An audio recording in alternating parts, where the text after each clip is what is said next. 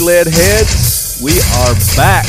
We appreciate your patience. I know it's been a while, but we are bringing you lots and lots and lots of awesome interviews from the 2019 SHOT Show from the official lead quarters at Buck Knives booth. And joining me today to help ring in our our 2019 SHOT Show interviews, we've got our good buddy Bill Doe.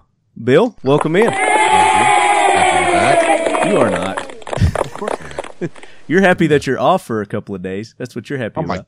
well, yeah, my God, two days off because of the weather. This is great. I feel like I'm back in fifth grade, as you said. You were off because the government shut down, and now you're off because of was it weather? Yeah, negative seven outside right now. Oh my gosh, government shuts down for the weather now, huh? What Yeah, happened to rain, sleet, or snow? Oh, is that just the mail? I think that's just a post office. they even stopped uh, letter carriers from going out today. Very good. And also joining us this episode, two very special guests. We're bringing back our good buddy Brooksy from Buck Knives. Brooksy, welcome back. Hey Vince, how's it going? Good Yeah, to be man. on. So you guys are uh, up there in Idaho. Bill's in Michigan. He's got negative. What'd you say, Bill? Five, six degrees. Around there with negative 24 to 30 wind chill. Oh my god! It's it's awesome. How's Idaho's weather? Uh, actually, not too bad. I'd say we were we're probably right around the freezing mark right now, aren't we? Yeah, yeah. Okay, so you guys aren't that cold. Uh, no, it, 22 this morning coming in, but that's nothing compared to what Billy's got. Uh, poor Billy. Poor Billy. Yeah. Uh, you guys also heard another voice there, and as you're as you're hearing this right now, this will be our first time uh, introducing him to you, lead heads. But he's he's actually been on the show before. We had him on during the uh, 2019 Shot Show, and he did several interviews with us. Was a great co-host. We've got CJ Buck. What's up, CJ? Uh, not the temperature. He is he is the man at Buck Knives. He's the name Sure. behind the brand. Fourth generation. Yeah, wow. fourth generation. Four generations of Buck Knives since 1902. Yeah. No, that's true. My great grandfather, apprentice blacksmith, making knives on the side, and uh, that was the beginning of Buck Knives. That started the whole family legacy right there. Yes, it did. What's what's really cool is just about everybody that came up to the booth to talk, introduce themselves, guests that we had on the show, their first knife was a buck knife. You know, er, without fail, I don't think anyone that's talked about the knives that they had a knife didn't say that buck knives was the first knife or that they had got it from their father or their grandfather. No, it's you know we we enjoy the fact that Buck was a lot of people's first knife. But we want to make sure that Buck's their next knife. which you guys are really stepping it up. And uh, I think we should just probably go ahead and cut into that interview that we kicked Shot Show off with, and that was with CJ. So let let's cut into that interview, guys, and uh, he's going to touch on the history, a little bit of the history, and uh, of course we hit him with the new guy question. But real quick, lead heads, go do me a favor. Go over to Riton Optics, the official optics of Talking Lead. That's R I T O N ritonoptics.com and check out their new Mod 7 1 to 8 and 4 to 32 by 56. You guys are going to love those new scopes they've got. Also check out their red dots and those awesome binoculars you hear me talking about all the time. And also a couple episodes ago we had Chad from Keltec Weapons on and he was telling us about their new pistol they've got out. It's in a 22 long caliber, really cool, shoots great. Had the opportunity to shoot that, and their new KS7 12 gauge shotgun, the single tube bullpup 12 gauge shotgun. Guys, go to KeltecWeapons.com, check them out as well. All right, lead heads, the moment you have been waiting for. We are at the 2019 Shot Show. We have arrived. We didn't bust. Shot Show or bust, right, Pepper? And we are at the official lead quarters, Buck Knives, ladies and gentlemen. And we have the man himself, CJ Buck, joining us. Welcome in, CJ. Uh, good to be here. So uh, I'm sure a lot of you lead heads know who CJ is, but for those who have been living under a rock, tell them about yourself, CJ. Well, uh, so Buck Knives, family business, started by my great grandfather back in 1902. He was a, he was an apprentice blacksmith who made knives on the side in Leavenworth, Kansas. My grandfather ended up in San Diego, California, joining the Navy, and just fell in love with the area. Right. So at some point in the mid 40s, my great grandfather, who'd been hand making custom knives uh, his for his life, uh, moved in with his oldest son in San Diego, Uh-huh. and the two of them were H. H. Buck and Son lifetime knives. And the, and the story was that the knives were guaranteed for life. If you had any problem, they'd fix it, make it better, make it okay. But it was all mail order custom knife. My great granddad passed away in 49. My grandfather kept it going in San Diego with my father, my uncle, and my grandmother's younger brother, Chuck Shapter. So the four of them would make knives, sharpen saws, and tune and repair lawnmowers.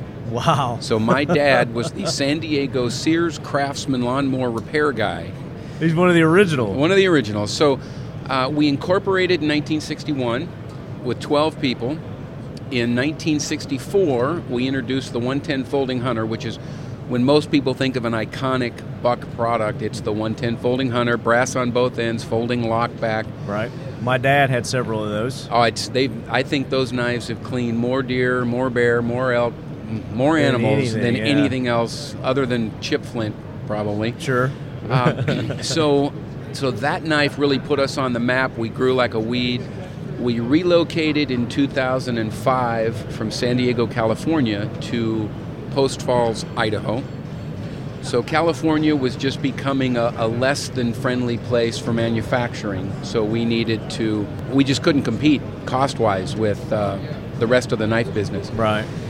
And we realized our customers didn't really care to pay more for a knife so that we could live in San Diego, California. so, so we relocated to Post Falls, a great city. Tomorrow, no, uh, let's see, tomorrow at 1.30, we'll have the governor of Idaho in our booth. Oh yeah. So it is, I, I, I will tell you, I never had the governor of California come visit, but in Idaho, I've had every senator, every congressman, we only have two, every congressman, and every sitting governor has come to visit Buck Knives Except in Post Falls, Idaho. Yeah. so uh, we're here at SHOT Show. Love to be here. Um, you know, my, my It is a great show. I mean, it's it, it is everything that you guys have heard about and more.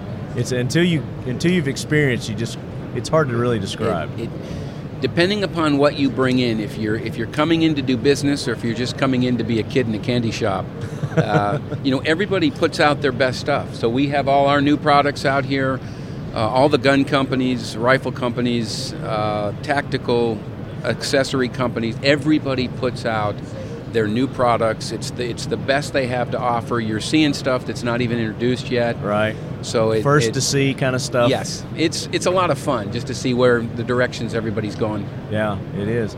And uh, we were we were talking a little bit earlier. We did a, a live broadcast earlier, so I hope you guys uh, tuned into that. But as you're listening to this, uh, kind of let's talk about some of the the new offerings that Buck Knife is doing, and I want to talk about that Ebony program as well. Okay. Um, so the, the the you know I'd mentioned in the live broadcast that uh, you know our focus is on value. So it's on functionality and value. It, my grandfather was he just couldn't stand gimmicks. He didn't like unneeded bells and whistles. So everything he did with a knife was all focused on if it didn't add to function, It he didn't add it to the knife. Yeah. So Yeah. so what we've done is we've taken uh, uh, a very hardcore approach to functionality. So we've taken our 110, 112, which we're famous for, we talked about earlier, and we've we've put those into a, a value uh, product line where we've taken uh, S30V steel and meshed that with a G10 handle, or we've meshed that with uh, a linen micarta handle, so that you have it's it's not real sexy, and yet it kind of is. It kinda is, yeah. It, it just uh, uh, The it, micarta linen is It just looks good. it's got a It great look to it. functional. The texture, yeah. The texture is wonderful. Linen micarta is a great handle material. It, Yeah. it actually has because it's so porous. The oils of your hand don't build up on the surface. They actually absorb in. soak they in. absorb in and move, so that the, the surface it never gets slippery. Yeah. It, it's it's a way better material than uh, than plastic. Yeah, no, no doubt. Uh, and then you had mentioned the Ebony Project. Uh, Mm-hmm. really, really excited about uh, about the Ebony Project. So the 110, 112, uh, the, the Folding Hunter and the Ranger, Yeah. we have been using a, a resin impregnated laminated birchwood for handles, which is a great material. Right. Um, but uh, so we've been using that since the I want to say since the early 80s. Oh, that That's long. That's been our handle material. Up until then, we used real ebony. And there, and because of the deforestation issues and the rainforest, and Became harder to concerns, get, yeah. it became harder to get. We decided that we would move to a material that was more controllable. Mm-hmm. Well, what's happened is a gentleman by the name of Bob Taylor, Taylor Guitars, Taylor guitars. Yeah. in order to make sure that, that, that their acoustic guitars had the proper wood and and knowing that from a conservation standpoint that forest management sustainable forest harvest is really doable right. they went to africa and trained a, a village of people to manage their local forest so that it would become completely sustainable and there's there's so much That's there's so much to that. There's there's so much methodology that here in the United States our forestry industry has done amazing work in how to how to optimize a harvest Mm-hmm. and have a regrowing forest coming right in behind it Just keep And it- keep its just- just keep, going, keep yeah. that circle going and it's very doable and it works The great thing about what he's doing also and what you guys are doing is you know you're providing an economy, you know, a way of life for these people that you know they Yes. wouldn't normally have had. Well, normally, normally because it's such of a desperation element, Mm-hmm. that normally the people just denude the local landscape Yeah, and to get every left. ounce of value that they can possibly get, and then they get paid a fraction for that. Mm-hmm. And so it just it, it's terrible. It's unsustainable. So what he's done is he's come in, he has partnered with these villagers to do a sustainable harvest, a whole methodology, uh, and it, and it's going to be there for them, Generation he- after and- generation, And yeah. he's sharing that value with them, from a training standpoint, education standpoint, food, water, uh, a whole way of life. Right. Uh, I mean, just kudos, kudos to somebody who thinks that big to do that. Yeah, and we're going to be, be lucky enough to have him on the show this week. Yes, sir. So we're looking forward Yes, to sir. that. That's going to be a good time. So hopefully you'll co-host with me on that one. I'd be happy to. Okay, that'll be awesome. That'd be great. So um, we were getting into Cerakote on our live, and uh, it kind of petered out on us. So we want to pick that up, that conversation up here also. So Yep. you're getting into, you guys are getting into doing some Cerakoting. And, So Cerakoting is a it's a ceramic bake-on paint. Uh, because it's a paint, we are completely unlimited in our choice of color. Uh, color, pattern, everything. yeah. everything. Sky's so there- the limit. There's so much. So it, not only is it a beautiful, uh, I mean, it's just it's a really sexy coating. It's it's just a gorgeous coating. It adds, in in the spirit of my grandfather, it adds functionality. So this this ceramic coating, once it's baked on, it provides a wonderful bearing surface. It contributes to corrosion resistance. Right. And so if you've got moving parts, I mean, the gun industry's done a lot of work on the lubri- the surface lubricity of these parts. So if you've got moving parts like a knife action, that knife's going to function better with the Cerakote than it will without. Right.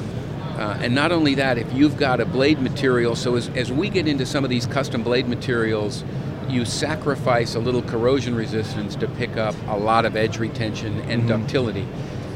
The, the, the, the Cerakote on a high end steel gives you back that corrosion resistance. It so balances it back out. it yeah. really does. It, Yeah. it just makes for an amazing product. We're super proud. We have brought the machinery. We have a robotic application inside our company. Okay. So we have brought this application inside our company.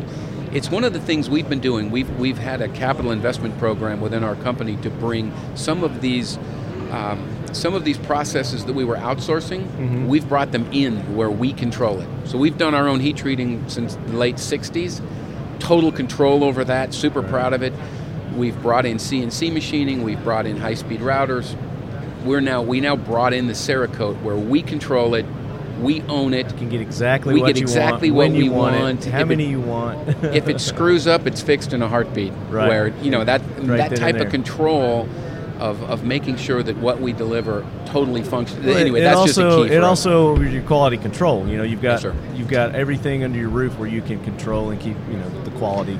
it's uh, 100%. it, it just makes a huge difference when you control it, Right. and you care because we're you know we're not just here to put out a, a red something or other. Something I mean, this is a red yeah. buck knife. Red, it's it's got a function. yeah. Yeah. But uh, talk about what uh, which line you're putting the the Cerakotes on and what they can expect with that. So we we have a compadre series that we were doing a um, it's called a traction coat, but it was a it was a powder coat, and we've eliminated all the powder coat, and now we're switching that line over to the Cerakote. Much better, uh, much better application. Well, we're also going to get back into doing.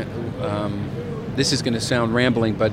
Um, we do a pack light series, which is a, a skeletal knife series and we used to do orange because when you lay an orange knife down on the ground, you rarely lose it. Right. It shows up. Yeah. And so, uh, but the traction coating, the powder coat, wasn't a good application, so we discontinued that. We're going to be bringing that back in the orange because now the Cerakote, we can do yellow, we can do orange.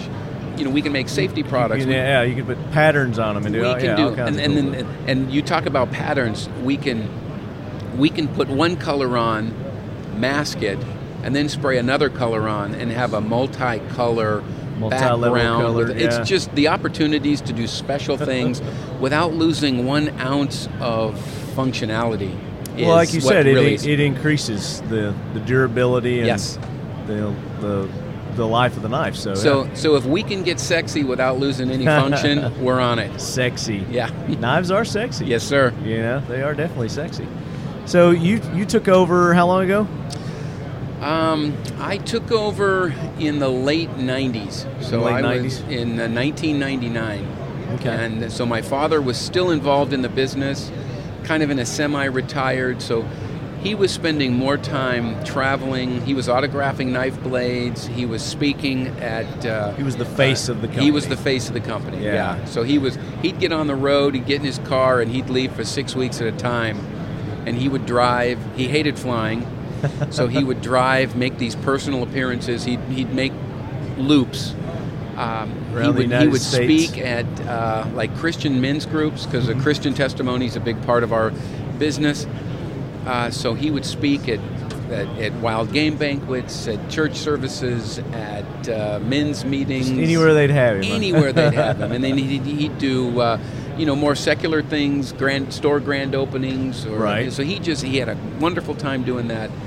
Um, Now, did you get to go on those trips with him occasionally? I went on a couple. Yeah. He was uh, when you when you put You probably him behind, hated it, didn't you? when you put him behind the wheel of a car. I mean, if, if you had to use the bathroom, it was kind of tough luck because Uh-huh. he was on a mission to get somewhere. Get He- there itis. He'd drive 15 to 16 hours in a day. oh my gosh. The guy could cover some miles. But he passed away in 2015, and um, and now my mother, uh, Lori, she's on our board of directors. Okay. So she's kind of picked up the family. Uh, she going to be in the face of the. she is Going around doing the autographs She's and- been she's been having some back surgeries and stuff, so she's been out of commission for about a year. But yeah, Mm. we're looking forward. She'll be back on the road be and back on her feet. and representing. Nice. Good deal. Now she probably doesn't drive, right? She she's not no, afraid she's she's good to fly. Okay. Yeah. she's a little more modern than Yes, sir. old daddy. Yes, sir. So the car that you drove around in with your dad, what was his what was his car of choice? His car of choice was the Lincoln Navigator. Okay. That was his car big choice. He did. He'd, he'd put. Oh, he would probably put fifty to sixty thousand miles a year on a car. Wow. That's amazing. Yeah, and then he'd trade him in and get another Get one. a new one. Yeah. Get another one. Yeah. It's, it's ready to trade up. In fact, I think my son, my son inherited one of those. Oh, he did? Yeah. That's Yeah. cool. He should get Yeah. it Cerakoted. Yeah. Cerakoted. So uh, I want to ask you, um, since this is your first time on our podcast, we've got a line of questions that we ask our new guys. okay. And it starts off, uh, it's, it's typically firearms related, but we'll keep it with knives. And we'll, we can work firearms in. I like you're firearms firearms. guy, too. I like firearms. You're firearms guy, too. What's your earliest memory or recollection uh, of shooting a fire firearm, a gun? Oh. I'm, I'm well. My, I'm going to start with BB guns. Okay, yeah, they count. So uh, we were out in the Borrego Desert in Southern California, and my dad pulled out these two Daisy BB Red- guns, Red Red Ryder- Rider BB yeah, BB guns, guns, yeah. and uh, and so that's my first recollection of shooting. How old were you? I was probably six, seven Around years six old. Were you excited as all I was out? very excited. I had no idea it was coming. Now, what were you shooting at? What kind of target? You have targets, or you just Uh, shooting we, out? in no, the we were we were hunting. We were hunting grasshoppers. grasshoppers. shooting them between the eyes. Yes, sir. Jiminy Cricket. But uh, so Do you still have those? no, I don't. Oh man, I that would love to have. amazing I wonder where those ended up. Yeah. We've had my dad had a house fire, and so did I. Oh and so you just lots of stuff gets lost that you don't even remember. right. Um, but uh, no, don't have those. So growing up, we were not a hunting family. So you think about us in our industry that we'd grow up hunting. Really didn't. A hunting season, we weren't allowed to take vacations during hunting season because that was busy knife season. That's the, yeah, it's top so, of the sales. so huh? I did a lot of saltwater fishing in the summer with my grandfather, who was a the Navy. He was a salt. He loved the ocean. Right. So we did a lot of saltwater fishing in the summer. We did a lot of high mountain Sierra trout fishing in the summer, and we, we did skiing and dune buggies and motorcycles in the winter, out in the desert. So that was what we did. We didn't we didn't do any hunting. So I was probably 24 years old before uh, my father approached me and said, "We've got some outdoor riders that want to take us on a hunting trip." and it's probably time for us to get out and actually experience actually hunt. what we hear stories about all the time. right. Yeah. And so uh, we went out on an, an antelope hunt. Was our first Wyoming antelope hunt. Was our first hunt. Okay. And so I ended up with a. Uh, I drove up to Los Angeles, met uh, Ed and Roy Weatherby, Mm-hmm. and got a Weatherby 270. That was my first That's rifle. a nice first one It to was have. nice. Uh, Fibermark uh, Weatherby, which I lost in that house fire I was Oh, talking about. dang! I was going to ask if you still had that. No, Uh, and then uh, um, and then. I picked up a uh, Remington 1100 special field uh, 20 gauge. 20 gauge. And so I had I had my rifle and my shotgun. So 24 years old, uh, other than shooting 22 rifles, right. um, uh, I ended up with a Marlin semi-automatic 22 rifle. My uncle got for me way back when, and so but but those were my first hunting uh, experiences. Very nice. Now, did you get an elk on that hunt? Uh, antelope, yes, sir, Or antelope? I did. Is antelope okay? I uh, I got I got an antelope. So I'd never really been hunting before. We put the stock on this antelope. It was about a 300 yard shot. You know, dropped it with one shot, Man, that's a that's a hell of a first hunt right and, there. and and that took about 45 minutes. and I thought, you know, this hunting, I got this hunting thing. this ain't nothing. And then my next hunt was a mule deer hunt. So again, about an hour. It had snowed our first night. This was Montana. Mhm. Snowed our first night, so the next day it's all fresh snow. Tracks are easy to. I can track animals in fresh snow. It's just fresh snow, yeah. you know, I'm pretty proud of that. Uh, and uh, and we we followed a group of tracks with a large group of does. It was in the rut. A big buck came out chasing the does, dropped the butt. I mean, this Oh. was again 45 minutes an hour into the first opening day. I got this hunt thing down. This is so easy. This is pretty easy. and then uh, it's been hard ever since. ever since it, ever since then, it's been hard. it's gone Yeah. downhill It's gone- after yeah. that. huh? yes, sir. what's the what's your favorite hunt you've been on? Most memorable. You know, my most memorable was a. Uh, I've got two of them, but but one of them was uh, with my son. So he was probably eight, eight or nine years old, and we went on an elk hunt. So it was just he and I drove up to. It was in uh, uh, it was in Utah, and um, near Park City, and we drove up, took the uh, uh, took the suburban. He and I, just the two of us. A couple nights in hotels on our trip. I mean, just a Right. great experience. But we went up, and for whatever reason, there were a bunch of sheep uh, sheep herders down below, and so we literally so they were driving elk to us the whole time. Oh, wow! I mean, we just we saw hundreds of elk bugling. I mean, I, I ended up taking a, a, a, reasonable, kind of a small five by five, but it was just a wonderful. Just the You know, it's not in the trophy as much, but the experience Yeah. was unbelievable. And one evening, it was in the evening, and and you could hear the sheep herder down below with the dogs, Mm-hmm. and we probably had 60, 70 elk Wow. just walk over the top of us. man. So we were just sitting still, You're just watching. just watching, listening. It was too dark to. We it, we were making a video, so it was too dark to video. So the hunting was. off. We weren't hunting anymore. Yeah. You were just experiencing, and and I, to soaking me, it in. That's amazing. so that's a one. That's that's probably my favorite You memory got because that on was. video? You did some video of that? We did some video of that trip. Yeah, that Oh, was cool. through Majestic Outdoors with uh, Mike Bybee, Mike and his brother Scott. Yeah. But um, um, it just the most amazing experience. What knife were you carrying on that, that hunt? You remember? Nope. No- no- you know, probably I would probably say I was carrying the uh, the Vanguard, which is one of my favorite. It's a drop point hunting blade. It's the uh, the 192 and the 692. It's the 192s with a wood handle, 690s with a rubber handle, Rubber. and I like the the rubber is more functional, so I like the rubber handle. Doing with that one? Yes, sir. Very cool. So, uh, when it comes to pop culture, whether it's a uh, movie, music, magazine, you know, social media, you know, YouTube, whatever, Yep. what is your go-to that is, and I'm going to change it a little bit for you, uh, that's like outdoors related? Boy, I am not completely sure I understood that question. So, um, what what's your favorite movie? Let's do it this way. Oh, boy, that's hard. That's hard on a, Usually, I say uh, usually I say what's your favorite go-to that's gun related. Uh-huh. You know, so you know some people say like Heartbreak Ridge or um, um, uh, what's the Wyatt Earp movie, Tombstone. Uh, You know, they'll Tombstone. throw out Tombstone. Stuff no, like I like that. both of those. Yeah, Uh, or they'll, there's some people that have thrown out uh, bands, you know, groups, you know, things like that. now I'm, I'm fired up. So big. I'm a I'm a big time country western fan. Okay, so you like just- the old ones? No, I like the, you know, the, the, the newer sounds sound a lot more like the the rock and roll I grew up with. Okay, Uh, so I never really got into the super hard rock.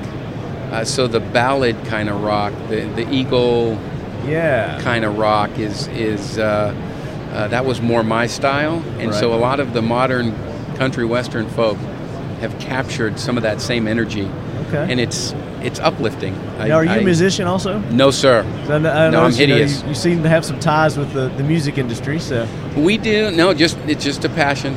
just a passion. Just love it, and and really, I, I love the uh, I, I love the family value aspect of modern day country. right. You know, other than you get past the trying to get girls drunk in the front of your truck, but but you know, there's so much. You know, there's just uh, there's so much family value Yeah. and solid Americana. Now I, I can't name artists or anything, but Tia can like rattle them off. Yeah. Uh, so no, my my wife is uh, my wife Heidi is a huge country music She fan. music, She does, and so being able to play these parlay these connections into getting backstage or getting to meet somebody personally is is, is quite great, a thrill. you know? Quite a thrill. make the most of it, Yes, sir. definitely. Uh, what about um, movie wise? What what would be your favorite movie? What's one that you just sit down and watch over and over and over and over and over again? Well, you know, other than I'm gonna, um, uh, other than being an overgrown teenager and talking about uh, Star Wars and Lord of the Rings, Oh, come on, please do. but uh, you know, you'd, you'd, uh, I, I really enjoyed uh, Dances with Wolves was one of my favorite uh, Okay, favorite movies. that's the first. I just- I really- ever said that one. I really, uh, you know, there's Kevin just a, Costner. there's just a calm aspect. Yeah, and there's know- a lot of beautiful, you know, outdoor scenes on Yes. that too. It's, Yeah, it's an uplifting. It's a really scenic movie. it's it's sad too that you, you just you saw the end of an era Right. and you realize you know countries evolve so you know we can't have giant herds of bison crashing through everybody's backyard anymore today but so as you as you watch a country evolve and a landscape evolve you realize some things have to Something change has to something has to go Yeah. Uh, but at the same time, like you said, there are programs in place to where we can cultivate and you know keep that circle going, yeah, circle of I'm- life going. I'm very involved with uh, on the conservation side. So I'm a I'm a board member with the Boone and Crockett Club. Okay. Um, yeah, I'm I'm a regular member and a board member. Uh, I'm also a board member with the Mule Deer Foundation. Mm-hmm. So very there, there, there's it's so important from a you know from a hunting standpoint that people understand. Just like we were talking with the Ebony Project, there's a sustainability element that harvest is part of that sustainability. Right. So as you as you manage either forests or wildlife, th- there are things that so totally make sense and they so totally work, Right. and yet they're under attack. That the, The hunting very thing yeah. that brought you an enormous success, the very thing that brought you to the point where there's so many deer now that you see them dead on the side of the road because cars can't dodge them. There's Yeah. so many. They didn't used to be that way. I mean, at the turn of the century, animal populations were decimated. Right. And so this this whole North American model of conservation with hunting and controlled harvest and and, And that's what a lot of these envir I don't call them environmentalists, but these um, you know these greeny weenies. Yes, they, sir. You know, uh, you know that condemn hunting and well they miss they're way more focused on lawsuits than actually helping wildlife. right, but the, what they don't understand is what the hunting community brings back, and that they are actually helping you know these environments The and these ecosystems. Yes, the successes that they look around and see right now were brought to them by hunters. by hunters. Yes, sir. exactly. Very much so. And they don't. They refuse to recognize that. so that that is a passion of mine. Yeah. I, I'm Well, really awesome. passionate. Yeah, about you talked about the the Mule Deer Foundation. Yes, sir. Uh, they just had a big event, didn't they? Just recently. No, they've got one coming up. So the, coming up? the Okay. Western Hunting Conservation Expo is in Salt Lake City. Uh, that will be it's right around Valentine's Day, so it's like February 14th, 15th, 16th, Okay. 17th, something like that. There you go, Leadhead's a perfect perfect thing to do with your sweetie. Take Oh, her to the. Yes. you can let her buy you a Valentine's Day present. Or you could buy her one as well. or you can buy her one there as well. Yeah. If she's into guns, We got you can- we got several uh, female leadheads, lady leadheads was what Very we call good. them. That listen to the show. So uh, next question, I'll, I'll move on. What is your next bucket list? Gotta have, wanna have, whether it's a firearm, piece of kit, knife, uh, maybe a vehicle. What Ye- what are you what are you looking at? No, the next uh, the next thing is a uh, it's a 308 AR platform. Okay, That, that'll be that'll be my next hunting rifle. Now, is this one that you want to build yourself, It's- or are you looking for? I'm, I'm building it with a friend. Oh, so you- you he's, got it in the works. It. Yeah, he's he's way more into this than I am when it comes to knowing what's best and what's not. So he's uh, he's running shotgun for me.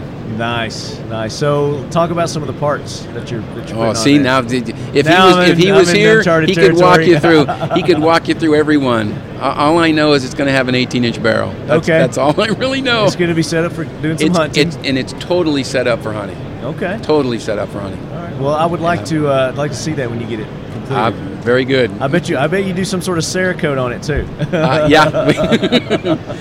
and in, in exchange for him building me this rifle, I bought a youth hunt for his son. So, Oh, there so you his go. son's his son's going mule deer hunting in uh. Montana, and I'm going to go with them. So it'll Well, be of course. it'll be it'll be great fun. That'll be later this that year. That'll be later this year. Yes, sir. That'll be cool. So I got a buddy, uh, Nick Atkinson, and he does a lot of hunting down in the Texas area. Yep. So if you guys ever want to go hog hunting, let me know and we can set that up. Oh, now you're talking bobcat, my language. yes, sir. Bobcat hog hunting. I Yeah, took a uh, I took a Daniel Defense 300 Whisper out hog hunting from the back of a quad, Uh-huh. doing a depredation hunt on a ranch, and it was full on rat patrol. It was amazing. It, It took me two days to get the hang of it, but once I got the hang of it, hogs were So he- unsafe. were you using uh, night vision and no, suppressors? no, this was just driving around during the day. You hand hunted till you, you do it with the thermals, man. Yeah, I, It's- it's that that you say what's on the bucket list. A hog hunt with the thermals is on the bucket There list. you. We can make that happen. I'm I'll take you up on that one. So, uh, price be damned, laws be damned. What would you do or what would you own? Sky's the limit.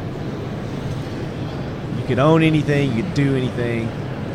Oh, that just No laws, no money, no object. You know, I would Dream uh, big. I would probably buy a really nice yacht with with two or three different smaller fishing vessels, Mm-hmm. and I would spend my life on the ocean fishing. Nice. that would be it. I love saltwater fishing myself. I, yeah, stand up tuna is my now, do you ultimate scuba favorite. dive also? I do. I, I see you as a scuba diver. Yeah, too. it was it was a lot of fun. I I, I used to diving. abalone dive till till that just got a little few and far between. right. But I, so abalone and lobster diving are some of my favorite things. Very cool. I think I'd be on that boat with you. Yes, sir. Yes, sir. That's, that sounds like me. That's perfect. Uh, last question: If you could spend the day at the range with anyone, whether they're uh, real person, still alive, maybe they Mhm. passed, or fictional character or group of people, who would you like to spend the day at the range with? Chuck Mawhinney. Uh, he was a Vietnam sniper Okay. and uh, uh, got into knives a little bit. Got to know him and his wife a little bit, and and learning to shoot. Learning to shoot by one of these individuals would be That would be uh, yeah. Uh, We've had we've had a couple of people mention you know some some Vietnam Yeah. sniper type guys. What say his name again? Chuck Mawhinney. Chuck Mawhinney. That Yeah. sounds familiar. I think I've, I've Yeah. heard that name before. Yeah, he. I, I think they wrote a book about him, and uh, but just a super nice guy. But just the uh, I'm I tend to not be patient enough. Uh huh. So these guys that can just sit there for hours, that's a whole different mindset. It's a whole different discipline. Oh, it is. Uh, just respect the heck out of it. That, that, that to me, that's the most impressive. So we're gonna have, and he's supposed to make an appearance. Uh, Charlie Melton. Yes, sir. You Met Charlie? him. He Yeah. came. He came in through our facility. Okay. Super nice. You know, Yeah, these he's guys, they're dude. they're just they're so humble. They're so friendly. They're such a pleasure. The things that they've done, yeah, you'd never You'd never know. never know it. You'd never know. They just look like a redneck. But you know, just the I think- nicest, but just know, the most nicest, welcoming friendliest people. dude. Yeah. Yep. So yeah, Charlie's gonna be on. So definitely want to co-host Yeah. for that one as well. You're going to have Commander Tom Coulter on. Gonna have I know, Commander- huge uh, with the SEALs. Right. We've got, uh, like you said, uh, the musician Yeah, we'll have Bob Taylor coming in. Bob coming Taylor's in. coming in. Uh, Chrissy uh, Chrissy Titus, Chrissy who's Titus is just coming a, in. just a, a gorgeous little hunter. She's Yeah. she's just amazing and uh, and and re- and really passionate about the conservation side too, which is really important. Yeah. So we got a got a good mix for you guys coming up. Was there anything else that you wanted to leave with the leadheads on our our inaugural uh, interview here before we kick No. things off? Just welcome. It's it's uh, it's a passionate show. People really care about the industry. They care about Second Amendment, about shooting, uh, self-defense. They hunting, conservation. There's just a lot of passion. Lot this of is way passion more than just free. business. Yeah, And uh, so that's why I think it's fun. It's fun hanging with people who are passionate. absolutely. And we appreciate you allowing us to set up the lead quarters here in your awesome booth. And uh, you guys stay tuned. We're going to have more interviews coming from the official lead quarters of the 2019 SHOT Show here at Buck Knives. Awesome. Thank you. All right, buddy. Thank you. So that touched on uh, a little bit of the history, a little bit more about CJ, the man behind the company. Bill, were there any qu- additional questions that you wanted to to ask CJ? Thanks for putting me on the spot. Yeah, absolutely. Um, no, That's what I do here. well done. Uh, no, but I will backtrack what we were just talking about. Yeah, my first knife was a buck given to me by my dad. Uh, I think it, what was it, Chris? A 103, the little one. Yeah, but a little Skinner, Yeah. a little uh, fixed-bladed Skinner. It is. Yep, and that's in my gun vault here. So, yep. But no, I've got nothing else right now since you just threw me under the bus. So Well, I, I didn't know if maybe there was like a lingering thing that you wanted to to ask him. You, you were there all week. Hearing from shot, hopefully. What, what did you say? Say Never mind, we don't want to hear about that one. No, I want to hear it. What happens in Vegas stays in Vegas. That's right. That's right. Unless you're on the Oh, show. lingering. So, um, what we didn't get an opportunity to do because we were so busy, and you guys were great in Chris and CJ setting up some of these awesome interviews that we're going to be doing. Uh, we've got one from Mr. Taylor, Bob Taylor, with Taylor Guitars. Awesome interview with him and a collab that Buck Knives is doing with Mr. Taylor with Ebony. Right. And we talked a little bit about that in the interview that they just heard. A great program uh, that that you guys are involved with with them, and I mean it's awesome that you're bringing back the ebony handle to your knives as well. Yeah. Uh, It, it is a bit of a throwback. It's it's it's something that's utterly sustainable, and uh, I, I was just fascinated where uh, where Bob has reintroduced some very core forestry management principles to this little village in Cameroon, Africa, Yeah. uh, where they can man- they can manage their own forest, replant trees. You know, it's it's long term stuff because these trees take a couple hundred years to get to the point where they're harvestable. Right. But you better start now. And uh, you think about where we'd be if proper forest management had, had taken place in the rainforests and, and all through Africa. Is is Indonesia? If they had been planting trees for the last 100, 150 years, Right. uh, we'd be completely in a sustainable place right now. And that ties in a quick segue, but that ties so much into hunting and wildlife management. Like it just the two things tie so close together. Well, it's an ecosystem. You know, the trees are part of that ecosystem that these animals, you know, thrive in. So that's Yeah. that's something that needs to be done. And uh, it was it was great to hear that he's doing it not only there, but he's also doing it in some other areas uh, of the world. He's doing uh, in Hawaii, and there was a uh, another place too that he said that he's starting that program. But that's that's where we're going to get into that interview, probably next episode with uh, with Bob. Uh, but I wanted to touch on that and um, uh, let everybody know that that's that's coming from you guys. A great project. And then uh, we you know we touched on the Cerakoting. Uh, you guys have started a, a line of Cerakoted knives, and we talked about all the benefits of uh, that goes behind that. So, um, Bill, Yes, sir. You were my man on the street. In addition to my men on the street, we had a lot of leadheads that showed up uh, unexpected, and we got a lot of uh, a good men on the street reports. But we didn't get any from you while we were there. So Oh. let's let's hear your take on the 2019 Shot Show. Uh, 2019 shot was was great um, from the standpoint that it was a lot less crowded. So cheers to whoever decided to limit the attendance down to those that are supposed to be there. Uh, but that was also with all the feds who were furloughed, they couldn't make it. So walking around shot was great. It was much easier to get around. So you think it was a, you think Oh. it was a better show without the federal people there? Is that what you're saying? No, no, not at all. No, okay. can't diss my brothers um, and sisters. So, but no, just the the sheer sh- not as many people being there. That was just fantastic and maneuvering around and getting to places. Yeah, So I didn't get. I didn't get that sense that there weren't as many people there. Uh, You- it, you didn't walk around too much, did you? well, I, I never do, but it was just as Right. far as seeing the the traffic at Buck Knives and uh, just you know in the mornings getting there and then evenings leaving.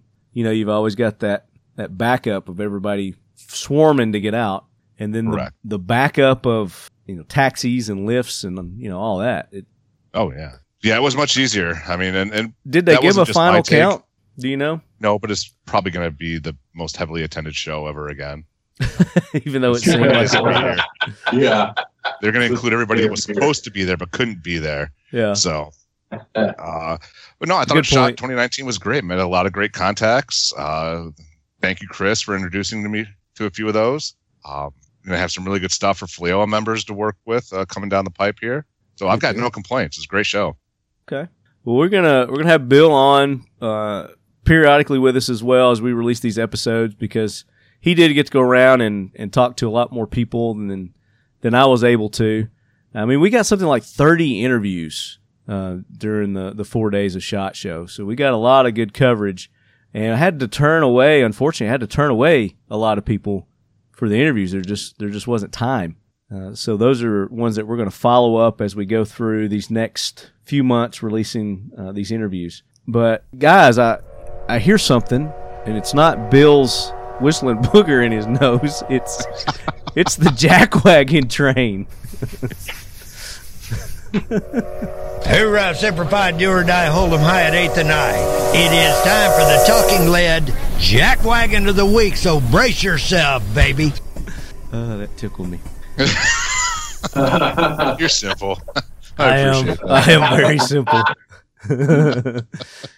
so the the train has stationed, and uh, we're not going to spend a lot of time on the jackwagon train this week, but we do have some leadhead submitted jackwagons that I want to touch on, and uh, we're just going to kind of go through these. I'm not going to go into great detail, but I want to let you guys know that they're out there and they exist, and user beware. So our first one comes from looks like our good buddy Jacob Roseski, which Jacob was at Shot Show, Jacob and Mike, they're brothers, and our good buddy uh, Nick Dooley. That was our gang of men on the street, and they brought us a lot of good information uh, from the floors. You're going to hear from them in a couple of episodes uh, to come. But Jacob wants to throw the state of Wisconsin for even mentioning they are thinking about legalizing a red flag ban. So, for those of you who don't know what the red flag law is, I'm going to read that to you. And that's all the time I'm going to spend on this because we got another episode with Mike Sodini, Walk the Talk America, where we're going to talk about a little bit about the red, red flag laws. So it says a red flag law is a gun violence prevention law that permits police or family members to petition a state court to order the temporary removal of firearms from a person who may present a danger to others or themselves. A judge makes the determination to issue the order based on statements and actions made by the gun owner in question. After a set time, the guns are returned to the person from whom they were seized unless another court hearing extends the period of confiscation. And says such orders are known as extreme risk protection orders in Oregon, Washington, and Maryland, and Vermont, as risk protection orders in Florida, as gun violence restraining orders in California, as risk warrants in Connecticut, and as proceedings to for the seizure and retention of a firearm in Indiana. So I think there's something like 13 states that have this law uh, in effect, and you guys should definitely educate yourselves uh, for those states that this is is relevant because it is becoming more and more prevalent. But because um, it doesn't exist here in Tennessee, so I was just recently introduced to it by, like I said, Mike Sodini when we were having a discussion on the Walk Talk America. Go check that out. Familiarize yourselves with that because we're going to have a big discussion on it on an upcoming episode. So we got another one here. This is from Jason Edgar. And Jason would like to nominate Republican, I think it's I Ilhan Omar. She's a Muslim congresswoman that has shown that she stands for anything other than America. Okay. Recently, she is under fire for her comments and actions for lighter sentences for ISIS recruits. So he provides a link here, and basically what it's saying, I'm going to sum this up real quick. Uh, Democrat Muslim, and this is Minnesota rep. She's out of Minnesota. Uh, she has suggested lenient sentences for ISIS sympathizers. Uh, and I don't know the whole story on this, but again, this is one that you guys can go, you can Google it, you can look it up. She has alleged to try and I think there's a couple of local ISIS members there that she's been trying to get get their sentences either reduced or um, get them out of jail completely. You guys aren't familiar with this story, are you? Anybody? Oh, I believe it was two Minnesota guys that had pledged allegiance to ISIS and were going, were trying to get over there uh-huh. to train and fight with them. Okay. But were caught before they could do so, and are now facing U.S. terrorist charges. Okay. So. And isn't there isn't that called something else too? Isn't that called treason? Yeah. I think so. yeah, that was, that was, the word coming to mind. treason? Yeah. Mm-hmm. Um, and as far as I know, that's got a stiffer penalty than like 50 years in jail. I think it's like right. back in the days, treason got you killed, right? yes, it did. Yeah. yeah. Get, get, you a big old bullet in the noggin. So, um, there you go. I mean, that's what you get for electing, I guess, a Muslim representative. You're going to get their demographic represented. I'll have to read more on that one too, so I'm not going to comment much on that. A lot of these stories can be taken out of context too. Um, so if I find something to the contrary, I will let you lead heads know, definitely. So now here's here's the funny one that we've got, and this comes to Bill. You want to take this one? Did you read the road rage incident? No, but I saw it on the news. This is great. Two okay. guys. Uh, what this was out in Massachusetts. They get into a fender bender. Yeah. Sixty-five year old dude gets out to confront the younger guy. Younger guy wants nothing to do with it or to even deal with the accident and police and insurance and whatever. Tries to take off. 65 year old dude hops on the hood. Guys screaming down the highway 70 miles an hour with this dude hanging on the hood. And my favorite is uh, somebody was filming this, uh, you know, as they're driving down the road. They're like, what the hell? And you can see the cell phones are great. dude's face as he's screaming by, hanging on the hood. he's, he's, that was priceless. I mean, it's not funny, but the look on the guy's face, I mean, it's pure terror. It's yeah. like he's he's like you can see the regret. Is he's like, why did I do this? Bad choice. Trying to imagine what was going through the driver's head. Yeah. Yeah, exactly. I can imagine what's going through the guy hanging on the hood's head, Right. but what could possibly, if not nothing, could be going through the driver's head? That uh, I guess remains to be seen. But uh, I mean, why leave the scene of an accident unless you've got something to hide? So I would say that the guy had either something nefarious in his car or nefarious in his background that uh, that coaxed him to run. but When you get the chance to upgrade hit and run to murder, you should always take that. right, hit and run to attempted murder. Uh, but luckily the guy he he wasn't hurt. He was unharmed. He's he was actually doing an interview afterwards. Uh, there's a great video if you guys just uh, Google that. Uh, I'm looking at a link from ABC News right now. His uh, his shorts may have been harmed. might have a little permanent stain uh, hit the windshield next to him. But I mean, that's in today. That's our society today. Is you know, cell phones are everywhere, and you're being videoed everywhere, whether you know it or not. You know, wh- whether you want to be or not, there, there's a phone somewhere recording it. So that's something to always keep in mind. Very true. We realized that during shot a few times. Yeah, that is true. I noticed a couple of pictures I was tagged in that I had no idea that I was Same. having my picture taken. so anyway, that that's it. That's it for the Jack Wagon Train. We're gonna move on because we got lots of uh, other things to talk about. Um, Al Mampre, you know, we're talking about some great interviews that we had this week. World War II veteran, last surviving member of Easy Company Band of Brothers. Very fortunate to have that interview, and that's all thanks to Bill for getting that set up. Uh, Bill, talk a little bit about how that came to be, how we got that set up. a, year ago, beginning of January, in uh, what was that? 18. Yeah, I happened to be out in uh, New York for the Medicine in Bad Places TAC Med Expo, their first one ever, and Al was a guest out there through Tony Emanuele, who's a owner of Medicine in Bad Places, and uh, got to hang out with Al and Tony and Sean uh, the first night there because Al was a medic, and uh, great friendship with Tony. Al's just a super good guy, and uh, just happened to be talking to Tony one day, and he said he was coming out to a shot show and with Al, and I went, "Oh, you got to go to Talking Lead, do an interview." And uh, texted you, texted Chris, and boom, yeah, you all set. texted me, and I texted you right back, and was like, "Uh, yeah, I want him on the show." Yeah.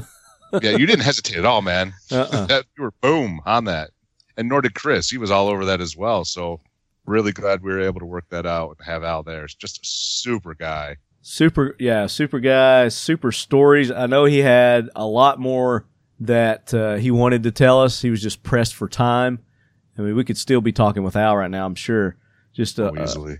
a, a great character, great sense of humor, uh, very humble uh, too, with all the things that he's you know during during the World War II that he went through. Uh, but CJ and I got the opportunity to sit down and inter- interview Al. So what what did you uh, what were your initial impressions, CJ? You know, it's funny. My my my initial impression was just how much Al reminded me of my grandfather, Right. who was also named Al. Oh, okay.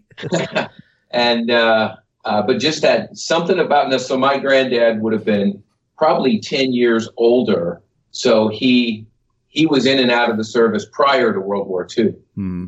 But uh, he was a Navy, big time Navy guy. But um, uh, but just that whole self-deprecating, fully humble, utterly resilient. I mean, they, they weren't really aggressive. They were just indomitable. They nothing stopped them. They just kept moving. And and to hear Al tell those stories, Yeah. uh, you know, when you think about the starting of a company, I, I- don't want to equate that to war, but it's a it's tough crawling for a while. And and and my grandfather went through all of that. And you talk about that generation; they got heat treated through the Depression and then World War II. Uh, really crystallized in in those people a toughness and a resilience yeah. uh, that uh, that just impresses the heck out of us now. Yeah, it absolutely does. And, and Al at 96 years old is still just as, as sharp as a buck knife. Yes, he is. yes, sir. So let's let's cut into that interview with Al um, right now, and then we'll come back and uh, we're going to talk some buck knives with CJ and Brooksy. Can't escape now, can I? No, you're surrounded now. We got you boxed in. Sorry. For a while ago, I thought I saw a gun here even. There was. yeah. It's an MP5 clone. Oh my God. Yeah, th- this is a well armed show. I can buy it all. Pouche. Touche from a sharp guy, right? Mm-hmm. You've made this enjoyable already. Let's get it started. All right, guys, we are back at the 2019 SHOT Show at the official lead quarters of Buck Knives. And we have a very super special guest joining CJ and I now. It is Al Mampre. And Al is a World War II veteran, but more than that, he is of Easy Company, the 101st Airborne Easy Company Band of Brothers. So welcome in, Al. Thank you. It's a pleasure being here. No, it's a pleasure to have you. We've, we've been looking forward to this. So thanks for joining us. How did you uh, first get involved with coming to the SHOT Shows? You've been coming for a while, right? Well, I've been to about four of them, I think. Okay. Yeah. And they're two friends of mine, and uh, it's been quite an experience. I've met so many wonderful, wonderful people, both in service, out of service, even with the 101st. I've met families whose parents or grandparents or children are in the 101st, and it's been a, it's been, it's just a invigorating experience. And you travel all over the country. Yes, I do, and I've been to Europe. I was in uh, Holland uh, just recent, not too long. Well, September. Right. And uh, I've been to Washington D.C. Met the vice president. Met uh, General Milley, who's a four-star, Uh huh. and uh, I've met a lot of hundred. Most of the people at the top are 101st people. Hundred and First, right? Yeah. Top notch, right? Abs- of course. That's where the best people I've just been from. blessed to be with that organization and still here. Still going great, too. I understand you were out at uh, Nellis earlier this week I was where? at the uh, at the air base, doing some cool things out yeah, there. yeah. Yeah. Yeah, uh, I, I don't know. I, I attend so many meetings, and so many people come from all over the country. And after this, I'll be getting requests for signatures from all over the place. I know. Is this going to be publicized everywhere? Yes, sir. This is this is going worldwide, I know I can anticipate all kinds of requests. right? We're over hundred countries, and you're going to be in every one of them. Oh, well, I'll get them. So we got uh, Tia over here. She's got you on social media live, so all the lead heads are watching you right now. So say hey to the Leadhead Nation. Hello, how are you? Hello, how are you? Hope all's well with you. so, so we have Al Mampre here with us, World War II veteran, and uh, Al had. I mean, you've led a very interesting life. You know, obviously, I'm sure you got some great stories to tell. Um, Most of them are true. most of them are true, uh, and the ones that aren't, we'll just assume they are. I can't remember them. So, what led you to to join the service to begin with? Well, I was a uh, ministerial student to begin with, and um, I, but I wanted to be in the service. I could have been deferred. And I was at, at that time in school in uh, Abilene, Texas, at the Hardin Simmons, and um, at a I was an Episcopalian, still am, and I went to a Methodist school in Ohio. Then I went to a Southern Baptist school in Texas, and then Uh-huh. a Church of Christ school in California at Pepperdine, where I got my degree, UCLA, and then University of Chicago. But between, in the summer, uh, between semesters at Abilene, I decided I want to be in service and I want to be a paratrooper. I want to do something interesting. Us little guys always like to take out a dare, you know. Right? that. Yeah, we got to show show our size, right? Yeah. Well, not you, you're me. Most people I Compared know. to these guys, I'm a little dude. well, I'm, my daughter calls me a hobbit. Hobbits. Can you imagine? Anyway, um, most people I know by their belt buckles, especially in Holland. They are tall. They're tall in Holland. huh? But I want to be a paratrooper because I want to do something interesting, Right. and I want to do something. Uh, and I, uh, they honored my relation, sent me to Toccoa, Georgia. I went in at Mineral Wells, and then they sent me to Georgia, to Toccoa, Georgia, where they had just formed the 506 Parachute Infantry. And then I became a, it, I was assigned to a company under Captain Sobel, and uh, I was infantry. And on the range, they might as well taken down the uh, the target because all I I couldn't hit anything. I would have killed more of my own people, I think, if I was if I stayed a, um, a infantry person. right. So marksman Yeah. wasn't your Oh, forte, huh? There was a guy behind next to me. Who, I bet him a candy bar. He couldn't hit the target. Eight candy bars later, I thought sure he's bound to miss. he only got eight because that's all I had. That's how he. He turned out to be the best shot. He and one Lung McClung. This was uh, Shifty Power. Shifty. Okay. Yeah, and uh, yeah, I guess he, his mother must have had trouble giving birth. I think he was born with that rifle in his hand. uh, but um, and then later on, they start forming the uh, medical. Say the colonel called me in there and asked me if I wanted to be a, a medic. I said, "Oh yeah, I'd love to be a medic." Mhm. And from then on, I was a medic. You're a medic. Yeah. Just But like we that. participated in everything the uh, troops did too. You know. Sure. Yeah, you had you had to uh, perform and pass all the same tests. Yeah, and range and all that. So I run the mountain three miles up, three miles down. Yeah. We were better than the uh, line outfits running it in time. And then the obstacle course, we were faster on the obstacle course. We actually best better on the range, except for me, yeah, than they, they were. But uh, it was a job I loved. Now the the paratrooper uh, division that they started was that wasn't that new? Well, the 82nd was already in business. The 82nd? They've been in Africa and Sicily and all that. Yeah. Yeah, the 82nd Airborne. They're still jumping too, by the way. They don't have they haven't wised up yet. I'd heard that that, that they offered uh, a lot of guys joined the paratroopers because there was a little extra pay incentive. Yeah, there was double pay, uh, fifty dollars more. Right. Yeah. So that was a pretty good incentive. You know what happened to me? I've got news for you folks. For to achieve your longevity, they paid off my life insurance. To me, I still I, I pinched myself. See if I'm dead or alive. I'm getting my life insurance. You're getting your life. I They're like, called "Just them up go and they, and it, huh?" they said no, you outlived it, and they even term insurance because I had kept my life insurance with the VA. You know. Well, there are benefits then, right? Yeah, I got a new car. What'd you get? I got an Avalon. An Avalon. Ooh, ah, you're going in style. It style. doesn't do dishes or windows though. No, No. but it looks good, right? Oh boy, it looks nice. You got, you know, me just sitting here listening. I, I so enjoy your sense of humor. I ju- Well- just there must be something for surviving all you did that just drove this this ability to laugh. Well, you know, um, I have a sort of a perverse sense of humor, but you know, there are three three things that uh, I contribute to my longevity. People always ask me, "What did you do?" Well, first of all, I don't do anything right. If you don't believe it, ask my daughter. But anyway, um, one is meeting a lot of nice people, a lot of nice people, and you don't even have to be that nice. All you have to do is mirror them, and you're better. And the second one is a sense of humor, and uh, I, I just enjoy people so much that things just come out. I don't. I, my wife thought I had no censor. Oh boy, if she saw what Simpson, she would really, she would be aghast. I tell you. But um, uh, so I enjoy life, and uh, I think that's contributed. Oh, the th- oh, the third thing is don't die. Don't die. And you yeah, wait, I'm going to write that one insurance down. Can I? I'm going to write that yeah, one that's down. an important one. But I don't pay attention to that yet. People tell me at the next event, "I'll see you a year from now." I said, "How about next week?" They're not as realistic as I am, you know. I come here to the road show.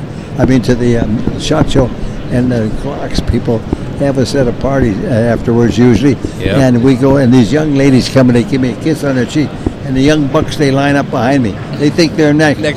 no way are they next. And the girls turn around and walk away, and they say, "What have you got that we don't have?" I said, "75 years." Now you've got a lot of stories to, to tell as well. Now I understand you got something to do. There's a story revolved around a cat. Oh, cat, yeah. Oh well, no, there might be cat lovers here. Yeah. No. But uh, yeah, I had a one of the guys brought a little kitty home, a calico cat, in his pocket from one of the girls' camps, and uh, it had a real bushy tail. And I went and got some peroxide and ammonia, and put a set it on a beer mug. She's going to kill me, and uh, um, uh, in this solution, you know, and Yeah. it, and dyed it, and it was sitting outside. This was in England, sitting outside in the sun, drying off, just sitting there warming up, you know, and uh, it started to dry and get real fluffy, and it happened just turn around and see this red, flame red thing hanging on the end of it, and it took off. It tried to shake it and it couldn't do it. And it carried it straight up. That was the farthest from itself it could get. You know? well, I test dropped it uh, with a rock and a homemade parachute off the church steeple, and that didn't slow down. It, and so, and the kids were at the windows of their school, and the teachers having a fit with them, trying to get them back. Anyway, uh, I made a larger chute and didn't get a chance to test drop it, but put it on the cat, and we were going to jump for the Eisenhower Churchill demonstration jump, and um, uh, I took it up there, had it in my musette bag, and when my chute opened, it was a low jump. I took the, the chute out, and the chute, and the chute floated away. And I jammed the cat back in the in the bag and hit the ground. He came out, um, and uh, but he didn't run away. But he was didn't run away. he was more like us after that. he wanted to do it again, huh? But there was another cat involved. Now that I mentioned, now that you mentioned, and that was a wildcat. The colonel, lieutenant colonel of the, of the battalion wanted a pet, and we'd seen we were in Kentucky, or I don't know, it was Kentucky or uh, Tennessee, but where there was a, these little roadhouse-sized zoos where they have an animal in there. You know, could be a raccoon, but there was a, a wildcat in one of them. So we got that wildcat and took it, and we had a makeshift operating arena for it, and we. Uh, chicken wire cage, all chicken wire and a door and everything. And we had that. One guy could handle it for some reason, I don't know why. But the, we were all in there putting ether on the. The doctor was putting ether on it to put it out because we're going to put boots on it. if he's going to be a paratrooper, he has to wear boots. You got to wear boots, man. Of course. And the the colonel was in there, and a major, and uh, uh, the doctor was a major too, and a guy that could handle him and me. And uh, I was on the other side of the table, and suddenly it came to that uh, ether hadn't had its effect. So uh, we came howling and yelling. They all went out in, in rank order: lieutenant, lieutenant colonel, major, and then I was about to go out. Came around, they slammed the door and they wouldn't open the door. I said, and I swear there were 12 cats in there.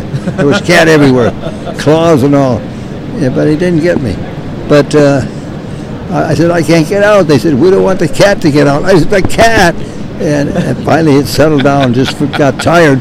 And and the guy came in and we put we eventually put boots on him. Now somebody jumped that cat, but I don't know who and I don't know what happened. and I've jumped with pigeons. Some guy had too many. They were experimenting with carrier pigeons, and he had eight of them. And he had they, they were in large oatmeal box looking tubes, and I took four of them. And his four got killed in the opening shot. Two of mine died in the opening shot. I had two left out of the eight. I don't know whether I ever used them again later or not. So I understand you've got a, an interesting story uh, about Al Brewer. Oh, uh, Bob Brewer, yeah. Bob Brewer's. Uh, Bob Brewer, I'm sorry. Yeah, he was a lieutenant, uh, platoon, li- assistant platoon leader, and we were in uh, Market Garden, and um, he was attacking across a big field, empty field, and there were four houses on the other side of four separate houses, and um, um, Captain um, uh, Winters told him not to wave his map case around like he's the leader. He was hollering, "Come on, boys!" He looked like a uh, Ted Danson, tall, tall, skinny guy. Tall, you good looking, yeah. Yeah, skinny guy. Yeah. depends, depends on whether you're a boy or a Or girl. boy or girl. I just know that he's considered to be, you know, a handsome guy. I don't know. Anyway, and uh, of course he, he said you'd be target, and sure enough, he was target for today. E Company was.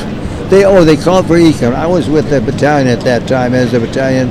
I was a non-com in charge of battalion medic, so I was always with the doctor and the staff, and uh, they're hollering for a, a medic up an E Company. I said, I got four medics in there. What are they, why are they calling?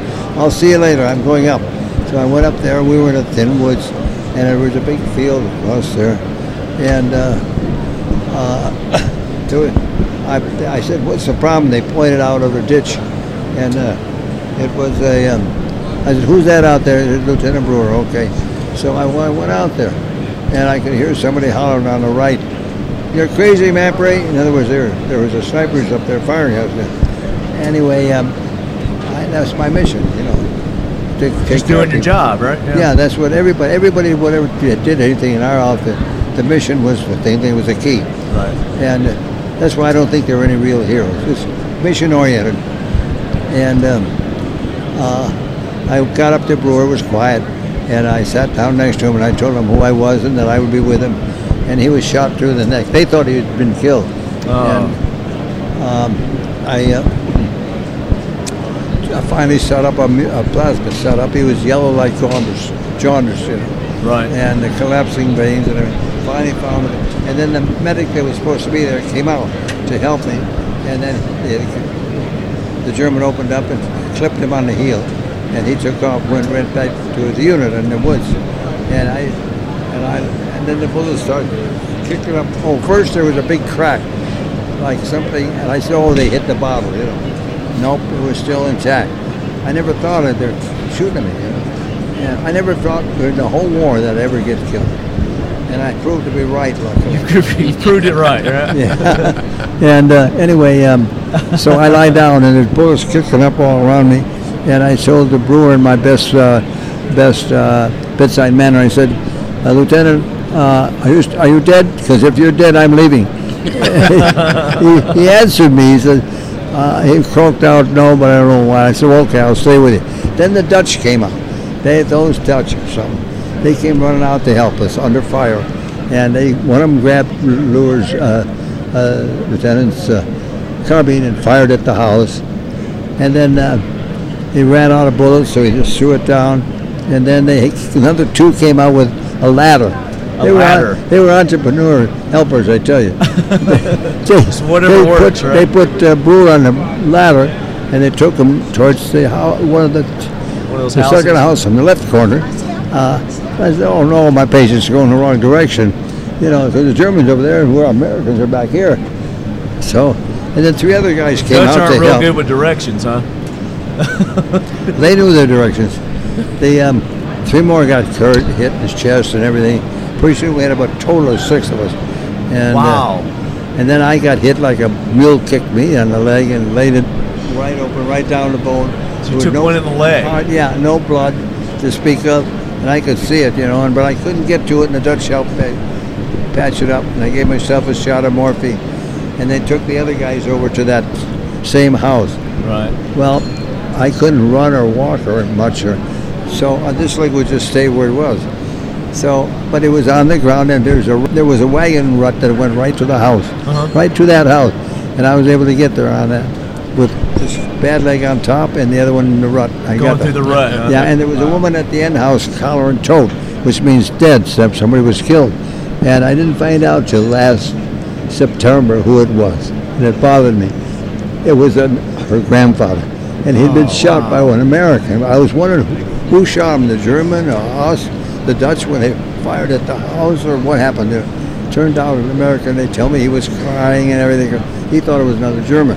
Yeah. But anyway, I found that out, and then um, And you just found that out this recently. this this last September. Oh wow. Yeah, they'd done some research. Uh, some young guy did, some Dutch guy, Yeah. and um, I was. Uh, they we got in his house, and uh, there was a little Dutch house, and everything was immaculate, like you would expect a Dutch house to be. And the guys were lying around, and uh, morphine began to have an effect on me. I made a sh- sh- circle with my arms, and uh, a, a signal with my hand that something's coming up, you know. Right. And she caught on right away, went and got a bowl because the, the morphine was working on me. You know? Yeah. and I didn't want to mess up her nice clean floor. It was immaculate. I mean, all this, and you're, you're concerned about keeping well, her that's house how tidy. that's how things are. It's the immediate situation. That's the point I'm trying to make. yes. Because when I first came in to Holland, I mean into the town, I'd been a guy came through my chute too, by the way, and landed on top of me. He wanted to know where the enemy was. I said, just stand on him. Man, he did a number that's lasted the rest of life on me. Was this your But drop any- into Holland when that happened? What's that? Your drop into Holland when yeah, that happened? that was a, a combat jump. I've al- I always lit standing up, but this one time when I should be standing up, I got standing upon. anyway, I, we get into town. They had the finery out and their orange flag. They thought they were liberated. No way are they liberated. But um, then a machine gun opened up down the street. The Dutch were gone like a flash. I stepped back in the doorway, and this is where hell starts. With a hand, a spoonful of cherries, she's feeding me cherries, and uh, and the bullets and the machine guns firing right past my nose, practically. Right As you're street. eating cherries. and I'm getting cherries. That I, I, Oh I never gosh. saw her because as soon as the firing stopped, I took off, and uh, I would recognize that arm. But I, and I know it was a woman's arm. I was pretty good at that sort of thing. so, um, but I'll never. I, I always regret that I never got a chance to thank her. Yeah. Yeah. Now these are these are the little tiny vignettes that that make a mark. Right. Well, getting back to the other one, uh, that's how your memory works. It jumps. And No, um, we're uh, we're on every word, Al. You keep going, buddy. poor souls. This is great. And anyway, the um, they were ready to go, and they had found a cart, a rickety cart, and they put four guys on the Dutch tip, and they went to Bath and the street, the street that was going to to um, to uh, Eindhoven and back to Son. And this Dutch doctor showed up from somewhere. They pop out of I don't, I don't know where they come from. And uh, he was for going to Eindhoven. I didn't want to go to Eindhoven because I knew we hadn't taken Eindhoven yet, because that was where the British were going to come through as we they went up the path, you know. And uh, I was wanting to go to Son because I knew we had people there. That's where we came in. And uh, what saw us, and uh, what happened was uh, a platoon of Germans were in a, that big field behind the houses, and they were coming on. They saw us and they started firing at it. Well, the Dutch took off in this cart and went to running towards Son. That solved the problem there. And I, I drove into a, a round German type, a round German type uh, foxhole because I Foxhole? couldn't run. Yeah. And uh, at first, and two Ger- Yeah, you got a bullet in your leg at this this point. yeah, well, not my leg, went right on through. Oh, it went through. Yeah, okay. somebody else got that souvenir. and the um, uh, uh, the two Dutch guys pulled me out. They where they now that come now they created a, a wheelbarrow. Where they got that wheelbarrow? I don't know. But they threw me on the wheelbarrow. and We're one on each handle and running down the road, and they're firing at us. Finally, they gave up, figuring we weren't worth the trouble. But we got back to Son okay. That's a great story. when we were back in Son, uh, the, the we finally opened that road up, and uh, uh, the British were there with their tanks, bumper to bumper at 4:30, and they were making tea. They have these caddies that heat the water on the back of their tanks. And I said, "What are you doing there, uh, soldier?" And he said, "It's time for tea, mate." I said, "Time for tea, mate." I said, "The Germans are in the woods there with their tanks. They're going to open up on you." And oh, well, it's time for tea, mate. Yeah, well, they were making their tea, and the Germans started opening up on them. They decided tea time was over. Okay. so But it wasn't were- that important. They so- were, there was the major difference right there. They waited for for orders to do what to do next. We just all we wanted to know is what the mission, and it was up to us to solve the situation given the circumstance. We were more entrepreneur soldiers, and we moved on a thing right away, you know. Yeah. And we were teamed. We were well trained. We were hardly we were trained uh, tough and hard, and so I was a major difference. They were tough. They were hard. They were English, and um, but they drink tea. they, they well, yeah. Matter of fact, I in Under Eng- tank fire, no. Yeah. I used to go to their NAAFI when I was in uh, England because I drank tea too. My mother used to drink tea when she was in England, but um, um, that was uh, interesting what they were doing. Yeah. Yeah. I saw Montgomery. Then he was about distance between you and me. He looked like death warmed over too. Oh man. He was put there to patrol Eisenhower. The British wanted to run that show. Every the whole thing, as a matter of fact. And uh, they were for coming in on the underbelly of Europe for uh, cutting off the Russians in the future. They figured that's what the real problem was going to become. right. Matter of fact, at the end of the war, when I was talking to Germans, they thought we should fight the Russians now while they were still weak. Yeah, and that's what Patton wanted, right? And Patton wanted it too. Patton yeah. wanted. They wouldn't listen to him. No, they wouldn't. It's one of the Oh. biggest mistakes they made. And then they had uh, Eisenhower had Montgomery to deal with, which we always wanted more material, more men, more more Americans, wanted more stuff, and never moved. And then uh, it was like uh, the uh, the um, Civil War, where that Washington General McClellan, what was it, McClellan, Mc- something, they Yeah. wouldn't move. They really thought the wars were going to be over in 15 minutes. Right. Yeah. Was he wrong? Huh? He wasn't going to move either. He Yeah. wanted more of this and more of that. But um, and then De Gaulle, that was another one De. Gaulle. Oh yeah, he had his hands full, Eisenhower. So when you guys took the Eagle's Nest, were you a part of that? Oh yes, I was uh, wounded in uh, Holland, as you know, and I went. Right. Uh, and I remember being in Luxembourg for a, like a mass unit, and then, uh, but I don't remember anything after that because I was next thing I knew I was in in England, and if, to this day I have no idea. I know I don't walk on water. How I got there, I have no idea. And uh, but they were patching me up, and this guy had jabbed his rifle in the air, and I was always on my face when they're working on my leg. Hey, how about this? Because it's sticking out like this, you know. And they finally sewed that one. But I was there I missed Normandy, by the way. I didn't missed mention that. Normandy? Yeah, I was in the hospital with an infection went all the way around my neck and was going to kill me. That's according to the uh, regimental surgeon. Right. They sent me to the hospital about two weeks before D-Day, and I missed D-Day. Man, after all that training, I'm not even with my unit, you know. Yeah, I'm sure it was hard on you, but you know things happen for a reason. Well, in retrospect, I think I lost. Uh, I know Pepping, my buddy, that was a medic. He um, uh, he lost everything on the jump. Shoes just tore everything off him when he made his jump. Oh my he ended with no, nothing there but himself, you know. Yeah. Oh, by the way, I got to tell you how we started the very first day when I met Pepping. The very first day we went out to the, I I went out to the field, the little field right near, right near um, uh, the the with tents. Uh-huh. And uh, another guy came on. That was Pepping, who became one of my medics. E Company, by the way.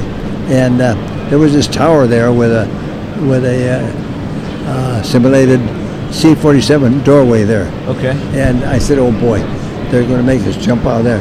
We do not want to be kicked out before we even start because we're going to, we don't want to chicken out because they were, that we wanted to be paratroopers and it would be ignominy upon ignominy to be kicked out. so we went up and jumped and uh, jumped down, just free fell down, you know. Yeah. And No then- chutes or anything, just practicing your landings kind of thing. I guess, I don't know. Yeah. Because later, oh, a lieutenant happened to come out, and just shortly after that, and he asked us what we were doing. We told him uh, why and what we were doing, and he said, "Oh no, we haven't finished. We're going to keep. We're going to. We haven't finished building it. There's going to be a cable going from the door all the way to the ground." And you drop down 15 feet, the length of your, of your study, and then you slide down, you know. Dumb boy, dumb. Oh, we haven't finished that one yet.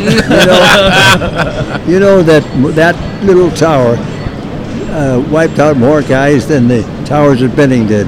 really? Yeah, the 250 towers. Yeah, Oh man. they had one tower there where one time uh, they would take you up on a spring, no shoe, just a spring, and they uh, they had 250 feet, and they'd cut you loose, and you would flip all over the sky. They gave you a little short um, um, simulated static to pull a reserve supposedly, and they'd give you a holler instructions to you while you're flipping around.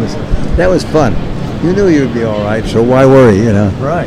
But it was a great spirit. So your fun. your first jump out of an airplane, real airplane. You can you remember It was that? so routine. We'd been practicing falling and jumping off of uh, eight foot, uh, ten foot and stuff uh, platforms and everything, and how to roll and everything. And so the jump to me, to me, not to everyone, but to me was we just we Just just, went out the door, and it was the highest jump, which was low, fifteen hundred feet. My 1500. daughters jumped at five thousand, and people jump at thirteen thousand by the hundreds now. yeah. Little redhead there. How how high were you when you jumped? Probably Yeah, yeah, they jump. Uh, there was a there was a uh, there's a uh, anchor person in Chicago uh, and that uh, is uh, has made about a thousand jumps at thirteen thousand feet. Her husband's a judge and he won't go near a plane, but she goes up there. They go up there like nothing. like you know. nothing. Yeah. Yeah. And uh, I'm with with PJs now, and they used to jump a high-low at 25, 30,000 feet. And when you look in your plane and see the temperatures out there, Oh yeah. oh man, I would never want to do that. So you uh, you were with the PJs. Was it yesterday or today? Today and yesterday. Let's see if they're, oh.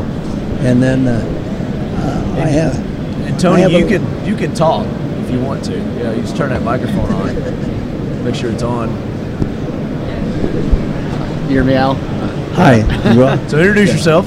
I'm uh, Tony Manueli. I met Al uh, at a police conference actually in Illinois, and that's how we got hooked up about uh, two years ago now. Yeah. And so Al came out to our conference. We do a TAC medical conference. in All right, New which I'm sorry I didn't make it this year. Uh, it's all right. Hopefully next year. Bill Yeah, had a good time. Uh, yeah, we, our company Medicine bad places, and Al came out there, and uh, Al actually flew to New York by himself for this conference, um, and it was right in the middle of the storm. So Al, tell him the story about the uh, the storm you flew into in New York. oh my, it was a storm. And uh, JFK was shut down, wasn't it? Oh yeah. Yeah, and uh, he was going to take us to uh, uh, uh, what do you call it? The one at the other LaGuardia. LaGuardia, yeah. And that's where the hotel was on uh, Long Island. And it took us three hours because he had to pick up somebody at JFK, and then they had lost their luggage.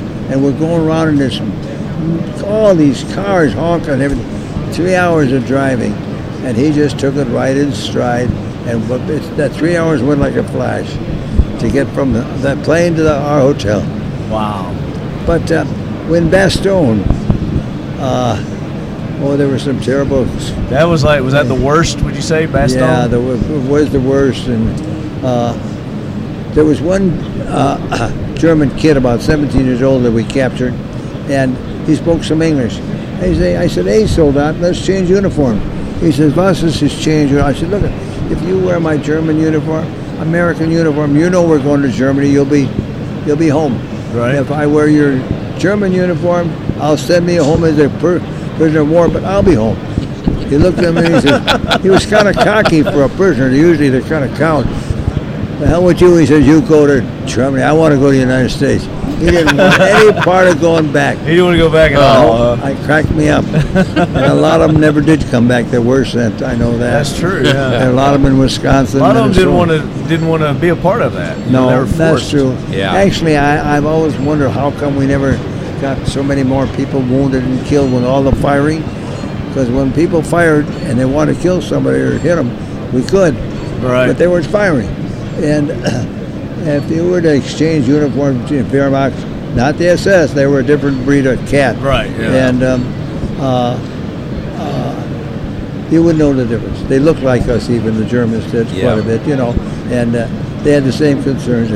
About uh, two years ago, we ran into a, um, a, um, uh, uh, we were in the woods. There were five of us veterans, and there was a clearing there with 250 graves with the black plaques on them. The German cemeteries are always somber black places, and. Uh, I started reading the dates on the dates of birth and dates of yeah, every one of them killed the same day, and it were thir- 14, 15 year old kids.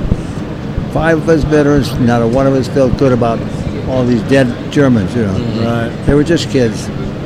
Yeah. That's war, though. That's war. There are a lot of them that we were the first group we ever met were the um, uh, sixth uh, uh, Fallschirmjäger paratroopers. They were tough, and then they start feeding in uh, younger people, untrained people, and you can see right away they're not the same caliber, you know. Right. But after the war, when you meet them, we were sort of comrades in a way because we knew what each other had to do and what our missions were and stuff like that. Yeah. We had a lot of respect for each other. Very good. So what what's next for Al Mampre? Where, Well, where are you headed next after Shot Show?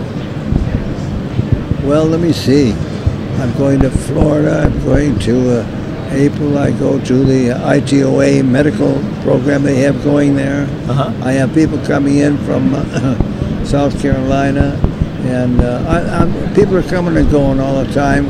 And uh, I was with uh, um, Vice President uh, Pence, uh, thanks to uh, Tony, and uh, and then I got to see uh, um, General Milley, who is a four-star and in charge of the Army, and has now been upgraded to, uh, as soon as it's approved, of course, Yeah. uh, to Chief of Staff, I think, and he's going to take my daughter and me to France next June for the 75th anniversary. Oh man, that'll be nice. Oh, I think he's going to throw me in the ocean, to tell you.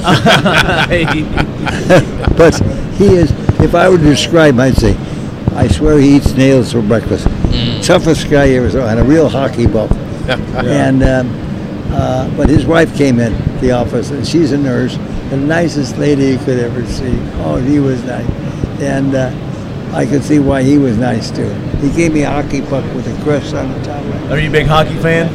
Me, no. Not not so much. I'd be more like the puck myself. but uh, we got to, I got to drive a, a, uh, um, you know, pilot a simulated helicopter. Thanks to him, Oh, I got to uh, actually pilot a one of their fast and small boats up to 65 miles an hour and that Heck thing out in the Chesapeake. I got to throw the first ball out and. and Yeah, Al uh, had quite a week in Vegas. He was there for about four nights, and we did everything he could do. And we were, uh, when he came to visit me, we, they drove the Coast Guard response boat, the 3,500 horsepower boat. They let Al have the helm of that thing. Oh We yeah. took him up, took him the helicopter. He had a police escort everywhere he went. Oh yeah, with the motorcycles, with uh, sirens blowing and everything. Heck yeah. It was a good time. now did they, they put you on a motorcycle?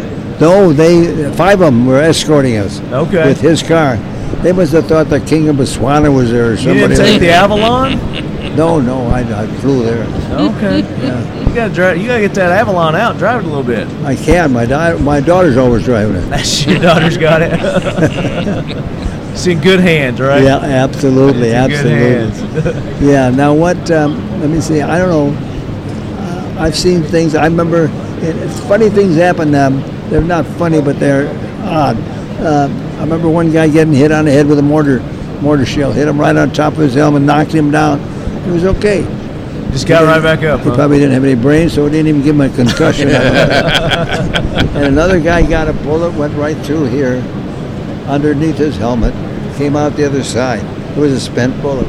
Went now right you talk through. about uh, heroism. You know, there was a guy putting a wire up between uh, division headquarters, right across from us where we were, and some company out there in in Bastogne area, and um, a shell hit the the the wall he was on Right. knocked him off. Right back up he goes. He had to string that wire up, otherwise they lose communication. And He he, was on a mission. another shell Yeah, hit. on a mission. Bang, off he goes again. He's back up there again.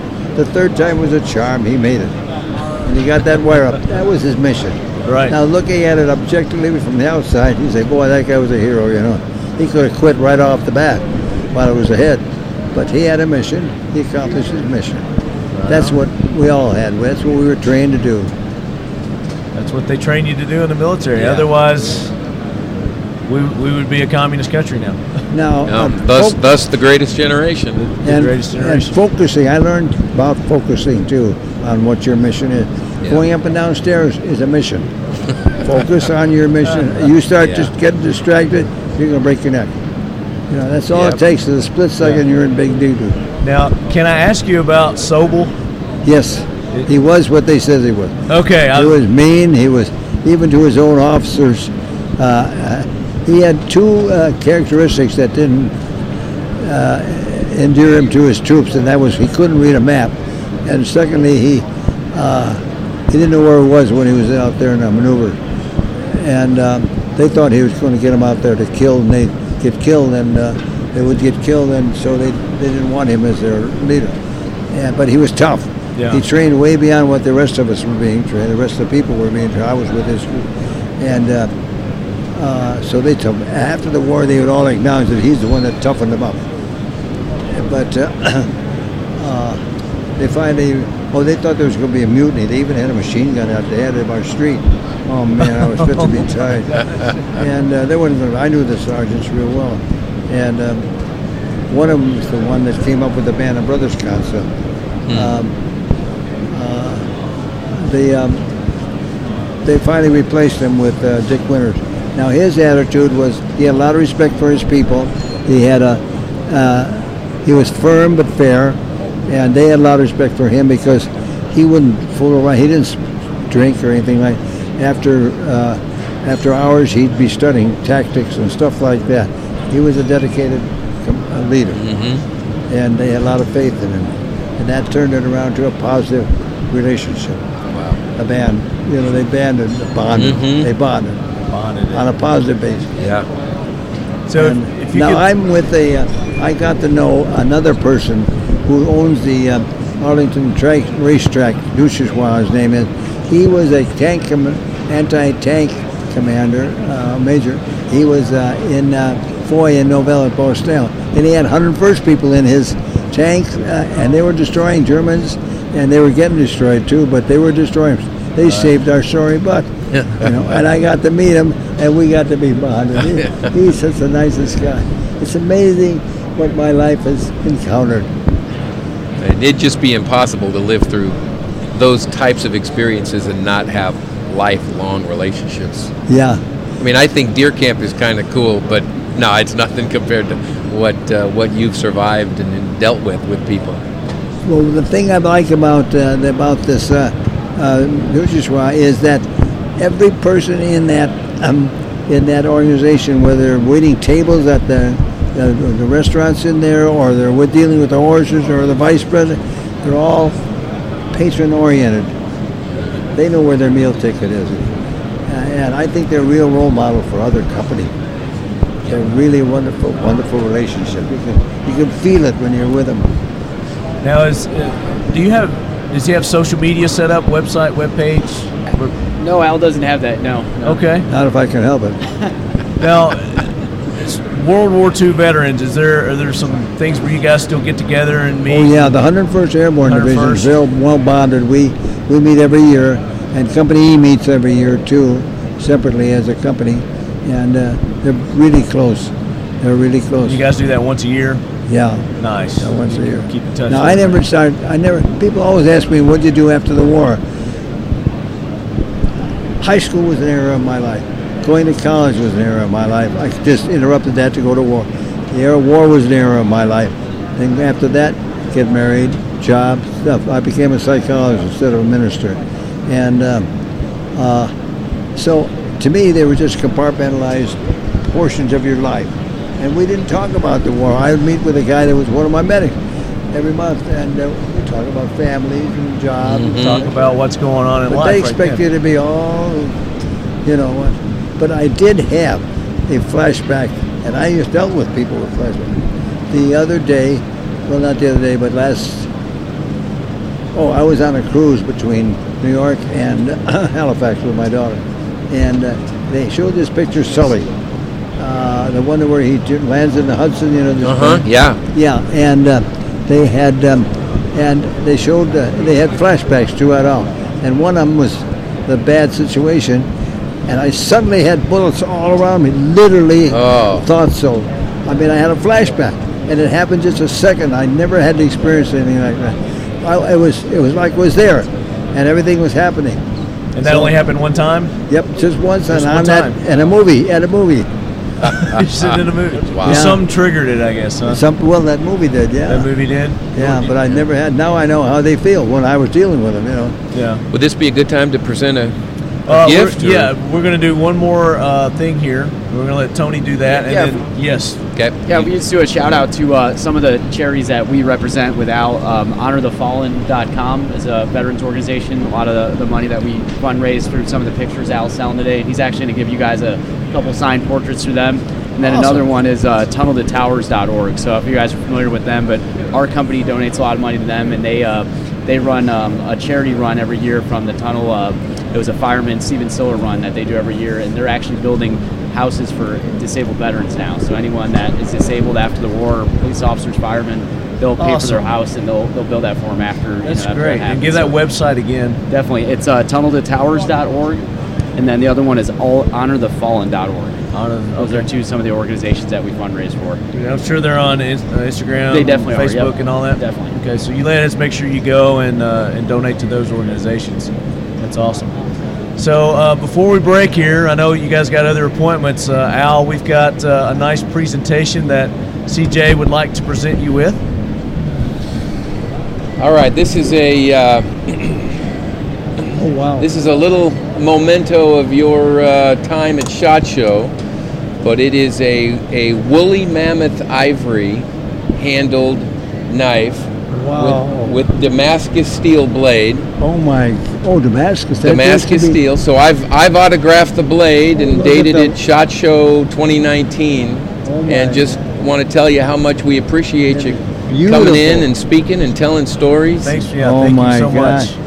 Oh, that makes Dundee look like a sickie. I Yeah, tell that's a knife, mate. That's a knife, that's mate, a right knife. there. It is beautiful. So it's our pleasure. Thank you so Oh, much. thank you, thank you. Al, the, the lead heads really appreciate you taking the time and sharing your story. You're welcome back anytime. Love to have you back on. By the way, that Band of Brothers series Yes, sir. It's pretty accurate. Hey, there are a few Hollywood things in there, but generally speaking, it's pretty accurate. Okay, I didn't I didn't know how much we should talk about the Band of Brothers, but yes, I, I've watched the series several times and always wondered the accuracy. That's of why I made this comment. Yeah. Yeah. So yeah, very good. Now you weren't were you in that? Were you one of the characters in the in the Band of Brothers? Yes, but it's not identified as so. I'm in the Hell's Highway and some other books too. I remember when you were telling the story about the the guy with the map and getting shot. That scene was in there, right? Yeah, they, they Yeah, have oh, yeah. that scene in And there. that was that the medic was you. Yeah, Yeah. Okay. yeah, but it was in a field, not walking in front of a tank or anything like that. Gotcha. That Gotcha. that scene was truly changed. yeah. This has been a real pleasure on my part, eh, and I thank you for inviting me. And I really thank you. for that. I'm more than thank you for this. This No, is very it's our pleasure. thoughtful of you. Wow. All right, guys. Beautiful. We're going to be back with more from the 2019 Shot Show here at the official headquarters of Buck Knives. That was awesome. So here's all the here's all the packaging to that. All right, guys. So an awesome interview there with Al. Wish we had more time with him. We're gonna definitely try to get him back on. But those stories that he, I mean, I could just sit in there and listen to him for days. And he had story after story. And for those who've seen the Band of Brothers, the HBO um, eight part series that they did, that that story that he was telling about being in the field, that was actually a scene. Can't remember which episode that was in, but uh, where he got shot in the leg and uh, went to the got drugged to the farmhouse and the lady was feeding him cherries. That, was uh, just surreal, you know. But yeah, I mean that was uh, those guys were just very mission focused. You know, it was all about the mission. They weren't they didn't consider themselves heroes or do anything out of the ordinary. You know, they just wanted to get to the next mission so they could get home, and that's Yeah. that's what drove them. So the uh, the knife. So at the end, we presented Al with, uh, or CJ presented Al with, I guess that's a one of a kind custom custom knife. It was absolutely gorgeous. Yeah. How did you come it up was with that? handmade. It was it was one at a time, handmade. It was uh, medallions of um, mastodon ivory. oh my That was a gosh! You know, after after being with Al for the hour or so that he was talking, you get a you know you get a sense of how how you can interact and and what uh, what liberties you can take. It- So uh, at the end, come up come up around Al, presented him the knife. He was very impressed, and I told him that that uh, that how hard we had to look to find something that was older than he was. I love I- that. I, I thought of that comment about a half hour earlier and was just agonizing over. Whether you should uh, say it or you not. know, should I? Should is this good? Will this be appreciated? Or and it, and after after the rest of that time in that interview, uh, you knew that that that he'd appreciate it, and and the gal that was pushing him around or, or being responsible caretaking His for him, entourage, yeah. she just busted up laughing. So that so bet- with the two of them laughing, I I felt like it was a risk uh, well taken. You were safe. I was safe. You yeah. weren't going to get wiped out later. I wish I was My wife recording wasn't that. there to kick me under the table like Right. usual. it was classic. I mean, the timing on it was perfect, and it fit right into you know his personality and his style of humor. And uh, what was it he said back to you? He says he's like, I, I, I don't have a comeback for that. That's perfect. Yeah, yeah, yes. It was. I'm, I'm either I'm speechless or I don't have anything to say about that. right. It was. It was great. So yeah, he he definitely he was just a wonderful individual. So, can- um, other Knowing inter- him, I can see why we won. right. hmm So some other interviews, uh, like I said, we've got uh, Bob Taylor with Taylor Guitars. Uh, we got Geissele Automatics, Century Arms, uh, Alpha Guardian, Zenith Firearms, See Me Hunt. Uh, Chris Avina is coming out with a new digital magazine. Kryptek, we had Butch Whiting, which I don't think he does very many uh, oh, he doesn't. No, he doesn't. interviews, so that that's going to be a a good time that one. That- It was kind of surprising to see how long that went. Yeah. how much fun well. After he warmed up to us, you know, he, Yeah. Once he figured out I wasn't there to ambush Figured him, out what it was all about. He he did pretty good. yeah, it it's a funny one too. Uh, we're definitely going to get Butch back on. He's got a lot more uh, to tell us as well. Um, Hat Point Target. I mean, we've like I said, we've got over thirty awesome interviews. Some of those we doubled up with people. Uh, we got Joe Towers. He's a local guy here in the Tennessee area. Does a hero for hunt um, uh, nonprofit. Steve and Jennifer Morgan, which those are friend, friends of yours. Um, fitness, outdoor enthusiast. Uh, I mean, personality wise, you couldn't find a, a nicer, more bubbly couple. I mean, they were Yeah. they were amazing. So I look forward to, to releasing that one. Occam Defense, which when we were doing the interview with Bob, um, you know, Bob's a very intellectual individual. Uh, Brian Keeney with Occam Defense is a a physicist and a mechanical engineer. Uh, you know, we were sitting there trying to figure out some other ways that that ebony could be used. and I'm tossing around some ideas left and right. I'm getting shot down, and then in walks uh, our good buddy Jeremy, Jeremy Smith with Smith and Bradley watches, and an idea popped in my head. I was like, a watch. You need to do a watch out of ebony. So that could be a collaboration that we're going to see in the the near future. Uh, cool. and the list goes on and on and on. We had uh, Yehuda, the Pew Pew Jew, uh, hilarious, hilarious interview with the Yehuda, uh, and and lots more. So, and I got to say, probably the one that was equal with my interview, uh, our interview with with Al was Commander Tom Coulter. I mean, what a what a privilege and an honor that was, because he definitely do- doesn't do interviews with people. I could tell. So had how'd you get him loosened up to do that? Uh, that was just a matter of talking him into it. You know, just we got, uh, you know, CJ has known him for a while, and and I've been getting to know him over the last year or so, and just some constant communication. And once he was in the booth, that then it was going to be easy because uh, you know he was hanging around, he was being available for us and anybody that we brought to him, Yeah. and uh, he was also introducing us to some folks, but Oh, cool. but uh, it took a little bit of coaxing. But one, once uh, he started hemming and hawing, we knew we had him. So he's, he's just a great guy. You know, he was a just a just a delight to have in the booth the whole show, and and uh, And after Just- we had him on the first time, we couldn't get him off. He he came on to do another interview where we Yeah. talked about the um, the Buckmaster knives, the history. We had uh, Richard Nyman, the author uh, of the history of that, and uh, he talks about that, and then the new version of the Buckmaster that could be coming out. So We're working on. it. work work it's it's in the mail right? So so lots of great interviews coming up. Uh, you guys are definitely going to want to stay tuned. I'll be cranking these out just as soon as i can get everything edited and posted. Um, you had a you had a really good one with your optics sponsor Brady.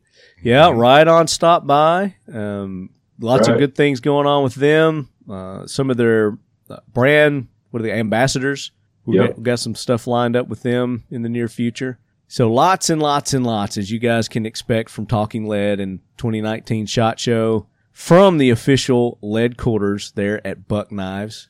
Again, thank you guys so much for making that happen. It was a beautiful setup. I mean, couldn't have asked for a, a better studio. No, that's good. It was a pleasure having you on. We just and we want to officially on air uh, invite you to come out and do it again next year because Well, uh, there you go. Thank you. it really brought a lot of interesting people into the booth, which is exactly why we're there. So it was excellent. Well, thank you for that and accepted. Invitation And if you have accepted. to, if you, if you have to bring Bill, we understand. But it's it's kind of a package deal, you know, as long Pretty as, much. as long as he can get off. Oh, he is always welcome. But if you got to bring Bill, we we get it. Yeah, the- Tia Tia's a must. Got to have Tia. She's my social coordinator. Keeps me straight. So Well, you and you and Billy make a good-looking couple. I gotta say. you know the the beards. I'm sure those tickle a little bit, but uh, Well, You that's know what what- they're for. You know, it's that extra. It's that Right. extra mile. But speaking of beards, there was a company there called Veteran Barbers for Veterans. is a nonprofit, and these guys um, are set up. Where are they set up? Do you remember, Bill? They have chapters all over the U.S., I believe. Okay. Um, but they travel around too. They had a nice little traveling barber shop there, and uh, I got my beard trimmed up. They did a, a excellent job on my beard because I was looking like Grizzly Adams. you were getting there. Yeah, Yes, yeah. You did. Um, so you both saw me before. Was it Sunday when the Antares thing was? Yeah. Yeah, it was. It was like way down here, and they did a really nice job making me look good for the Buck Knives booth. So thanks to them for that. Yeah, yeah, we have standards. That's right. I figured you did. you know, I I saw CJ's beard, and I'm like, uh, yeah, I got to work on this. So Yeah. I get cleaned up, look respectable. Went out and bought me some suits because I normally just wear t-shirts and you know shorts to. So speaking of Buck Knives, let's talk new projects you guys got coming out, latest and greatest. Yeah, so we had a whole lineup of our new product uh, there at the booth, and that's all actually that was out. So anything that uh, we are introducing uh, this year uh, was sitting out. We did have a little bit of the uh, slims that were introduced towards the end of 2018, and those have just taken off. The, that uh, entire line has skyrocketed, and, and we're we're actually just building them as fast as we can to fulfill orders. Um, that's those are based off the traditional 110 and 112 look, but they take on a sleeker, lighter, deep pocket carry clip, uh, um, new function. So those have been going really well. We introduced the Pursuits, our new hunting line, Mhm. Nice. and uh, so those will be available. I want to say in the middle of February uh, to start purchasing, and then we had, uh, gosh, we had our new flipper, our ball Yeah. bearing flipper. Talk about that one. That so we have a couple of different levels. We have our select, which is our kind of our entry level uh, with the poly handles, but they're contoured. You know, they're super comfortable. Uh, they have the uh, ball bearing flipper action, and uh, those, the entry level comes with a 420 HC steel and got some real nice jimping on top of the blade. And then uh, we also have our pro line, which is a we have a micarta, we have a burlap micarta, and uh, S30V steel. Um, everything's the same size, the same feel, but different materials, high end versus uh, your entry level. And those those have gotten really good reception. So we were just talking to sales today about that, and they're doing really well. So Oh, they're so smooth. They're they're, They are. they're They're the, amazing. the 840 series, uh, the Sprint. They're called the Sprint, and just outstanding, just amazing. Is that because So- they're a real so quick nice flip? work. You know, the kind of how we feel you can cut stuff with just about anything. So a knife should be fun to play with. And these these are so smooth. They're just fun to play with. Yeah. Yeah. Another, uh, you know, we're, like you had mentioned earlier, we've got the uh, traditional series that now have ebony Mm-hmm. inserts. So those were all introduced at SHOT along with uh, Bob Taylor doing a little intro. We've teamed up with Cerakote down in Medford, Oregon. And, uh, you know, we're doing quite a bit there to enhance our value uh, by inserting uh, Cerakote uh, parts on our products. So we brought that process internally Mm-hmm. And uh, you know, another another invitation uh, to you, Marty, is to come out and do a tour of, uh, of our factory. That would be phenomenal. Yeah, I would love that.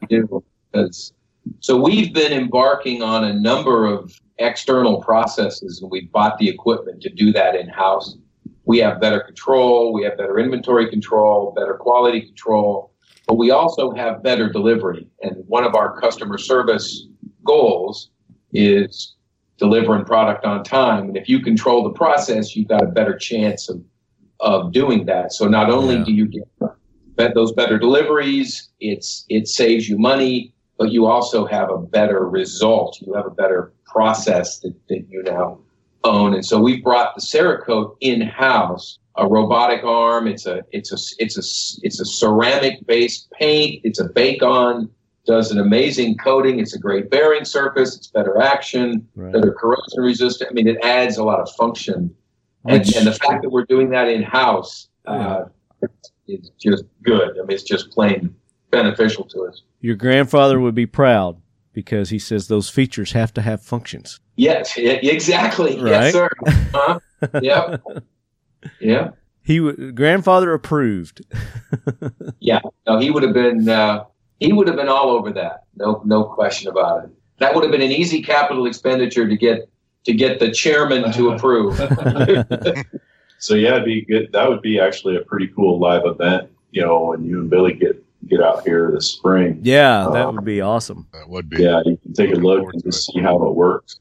Now, a question that I've gotten from a couple of lead heads is, and again, you have to forgive me because knives are new to me, and that's why I wanted to get involved with you guys because I want to bring a whole new dimension to the show, and you know, I, want to talk more knives. You know, knife education, the steels and the you know, the fixed blades versus the flips, and you know all the benefits and cool things of of knives. Kind of like the AK corner that I'm doing now to learn more about AKs. I'd like to do a uh, a knife corner. I'll come up with a catchy name for it, but definitely want, want to get you guys involved with that to educate me and also our listeners, which are my listeners are a lot more educated than I am. The 110 and 112, uh, do they not come with pocket clips? No, those are both folding lockback knives that come in sheaths. Okay. Are there plans for a to put a pocket clip on those? No, Nope, not at all. You're going to keep it no they're, traditional. they're actually too heavy. They they'd be they're they're they're brass, so they're just too heavy. That wouldn't really be functional. yeah. That's why we have come out with those slims because they're based off of those models, Mhm. but we wanted people to be able to carry them in their pocket without, you know, having the weight constriction. Right. Well, there's your answer to that, lead heads. So go for the slim. Still get your 110s and your 112s, but you can also add that, that slim to it too. Yeah, it's the same exact blades and same exact inner parts. So it's the same basic strength Right. uh, it's without the weight and without the sheath because it comes with a clip. Perfect. And that seems to be the thing people are going after these days is reduced weight. You know, everybody wants to get lighter because it seems like we're carrying a lot more stuff on our persons with the cell Yeah. phones and the chargers and the cords and you know your EDC, your pocket, your flashlight, uh, your pocket knife, your flashlights, your firearm for you know those concealed carry guys like me. Uh, so it's nice to get lighter, take up less real estate on your belt and your pockets. That's right. Well, no- now, one question I had: How long have you guys been doing the 110 autos? Because I never thought that blade would ever come out in an auto, and that's that's really freaking cool to me to see that feature. Yeah, we we uh, we introduced that in the the tail end of 2014. So I'm way behind the curve on that one. Sorry. But it, it, My it bad. took us a while. You know, there's there's a lot of dialing in. There's a lot of function in a lockback that uh, that it was it was difficult. You know, a lot of people have been customizing our folding hunter into autom- into an automatic knife. And if you do that stuff one at a time, you you can dial it in. When you try and put something in a production context, uh, it took a lot more design and development on our part. So they, they haven't been widely distributed until the last couple of years. Yeah, and the 112 is fairly new. And the one, yeah, the 112 was 2018, I think. Yeah, last year. We introduced it last year. Cool. And that is uh the Ranger. Is that the 112? Yes, the 112 is the Ranger. I think a lot of people really like the 110 and 112 as an automatic because the, the same weight we were talking about earlier, Mm, why it wouldn't be good with a clip because it's too heavy. When you when you push the button and fire an automatic knife, you don't want that torque to feel like the knife's going to come out of your hand. right. The weight of that brass makes uh, just makes the knife uh, really a pleasure to open. It it it uh, it's almost like shooting a heavier rifle. You you you uh, it just eats up some of that momentum and it just feels Smooth. more, more comfortable. Yes. Yeah, it's very smooth. Yeah, I agree. I was playing with them at the booth and completely agree with that. Where's that music coming? Oh, I'm sorry. I've got Quigley down under in the background. I, I can't hear it because I've got my headphones on. I'm just glad it was you, Lefty, that had everything Yeah. going on because it was like you're probably. I figured you were cursing under your breath, like who was doing this? who's playing the Yeah. music? I wish y'all would have said something to me earlier because I I've got the headphones on. I couldn't hear. So It, it only got loud right there at the end. Yeah. It, it, it's been super light earlier. well, dad dadgummit. So there you go, guys. You get a little uh, background Quigley down under for the for 282. Talking about 282. So. Well, let's do this to make it up to our listeners for my my stupidity and keeping my Quigley down under running. Let's go ahead and Bill, uh, Chris, sir. EDC Pocket Dump Rewards Program, the Talking Lead, Buck Knives, Streamlight, Fleoa Rewards Program that we're offering to our listeners exclusively. And Yeah. we've had uh, since you know we got on everybody's butt to participate. We've gotten a lot more uh, participation, and they keep rolling in. So let's give one away today. What do you say? Let's do Sounds it. good. So have you explained to CJ what we're doing, Brooksy? No, it was a need to know basis. Okay, right. So don't tell them. okay. So I'm not going to tell you what's happening. So what are we doing? So as uh, as you you listeners know, and you new listeners, we'll we'll fill you in briefly on what's going on. So we're running. Uh, I guess it would be an awareness or a uh, I don't know what you would call it, but what we're wanting was we're wanting to promote the cohesiveness between our sheepdog, which would be our fire department, our law enforcement officers, our first responders, and the civilians. So we're asking our listeners that are civilians to go and visit their local police station, fire department um, station, first responders, wherever it may be, or if they see them out in public, just go up, shake their hand, tell them how much they appreciate their service and everything that they do uh, for our for our community. And then on the transverse of that, we're asking the sheepdog as they're out in public just to approach uh, civilians and uh, just take a selfie, shake their hand, introduce yourself, let them know you're there to to serve and protect. And uh, that's all we're asking. We just we just want to counteract the negativity that the media has put out there uh, against our our law enforcement, fire department, first responders, and, and showing them in a negative light. Um, so what we're asking you to do is take a take a selfie, post it on Instagram, Facebook, you know, social media. I've even given you uh, archaic people who don't have those accounts the opportunity to take part as well. You can email me pictures, and we've had people that have taken advantage of that. Uh, but it's one caveat: I get to post them, so I'm going to post them if you send them to me to be eligible. If you don't want me to post them, you're not eligible. Uh, so that's the only uh, the stipulation there. And we've had great response. Last week was it Doug Cross that was the winner or last episode? Doug Cross, yes. Yeah, Doug Cross was the winner last uh, episode. And uh, we're going to go through here. And I think who I'd like to pick this week, uh, this gentleman actually took his children with him. So he's got two daughters, and they went to their local fire department. And not only did they take pictures, but he did some video as well, interacting Oh, with the, the folks there at the uh, the fire the fire station. And the winner is, drumroll please, Kenneth McGee. Kenneth McGee, you are the winner of this episode's EDC Pocket Dump Rewards program from Buck Knives, Streamlight, Talking Lead, and FLEOA. And oh, we're giving away a watch too, CJ. You, you remember Jer- Jeremy Smith? I do. Defy Watches, um, FLEOA has a, a nice stock of the battlefields, and Bill has donated those for this program as well. So you get a Streamlight flashlight, you get a Buck Knives, it's the uh, Blue Line Spitfire. Blue Line Spitfire, Oh, nice. and yeah, good choice. and a Defy Battlefield watch. So somewhere in the neighborhood of $250, $300 package that we're giving away, and we're doing 10 of those. Five civilian, five sheepdog. So our civilian winner is Kenneth McGee this week. So you sheepdog got to pick it up. I've not seen not seen many of those posted, so uh, I want to see those from you guys. You're eligible as well. You got anything to add to that, Bill?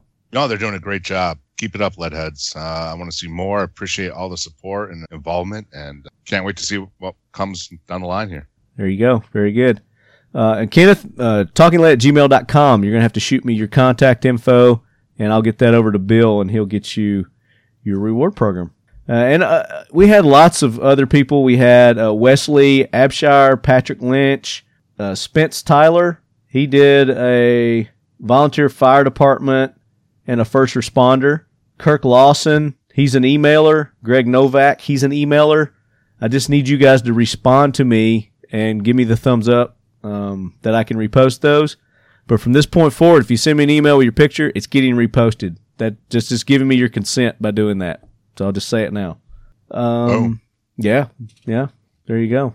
So guys, great show. Uh, is there anything else that uh, that you guys want to cover before we sign off?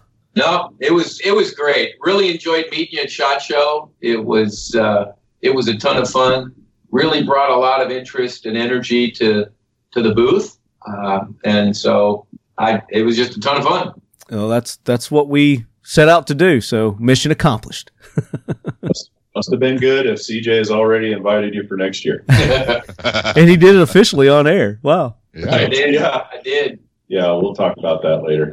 Yeah, I had to talk to my editor, right? You The fine things printing. easier, right? That's right. the fine print is.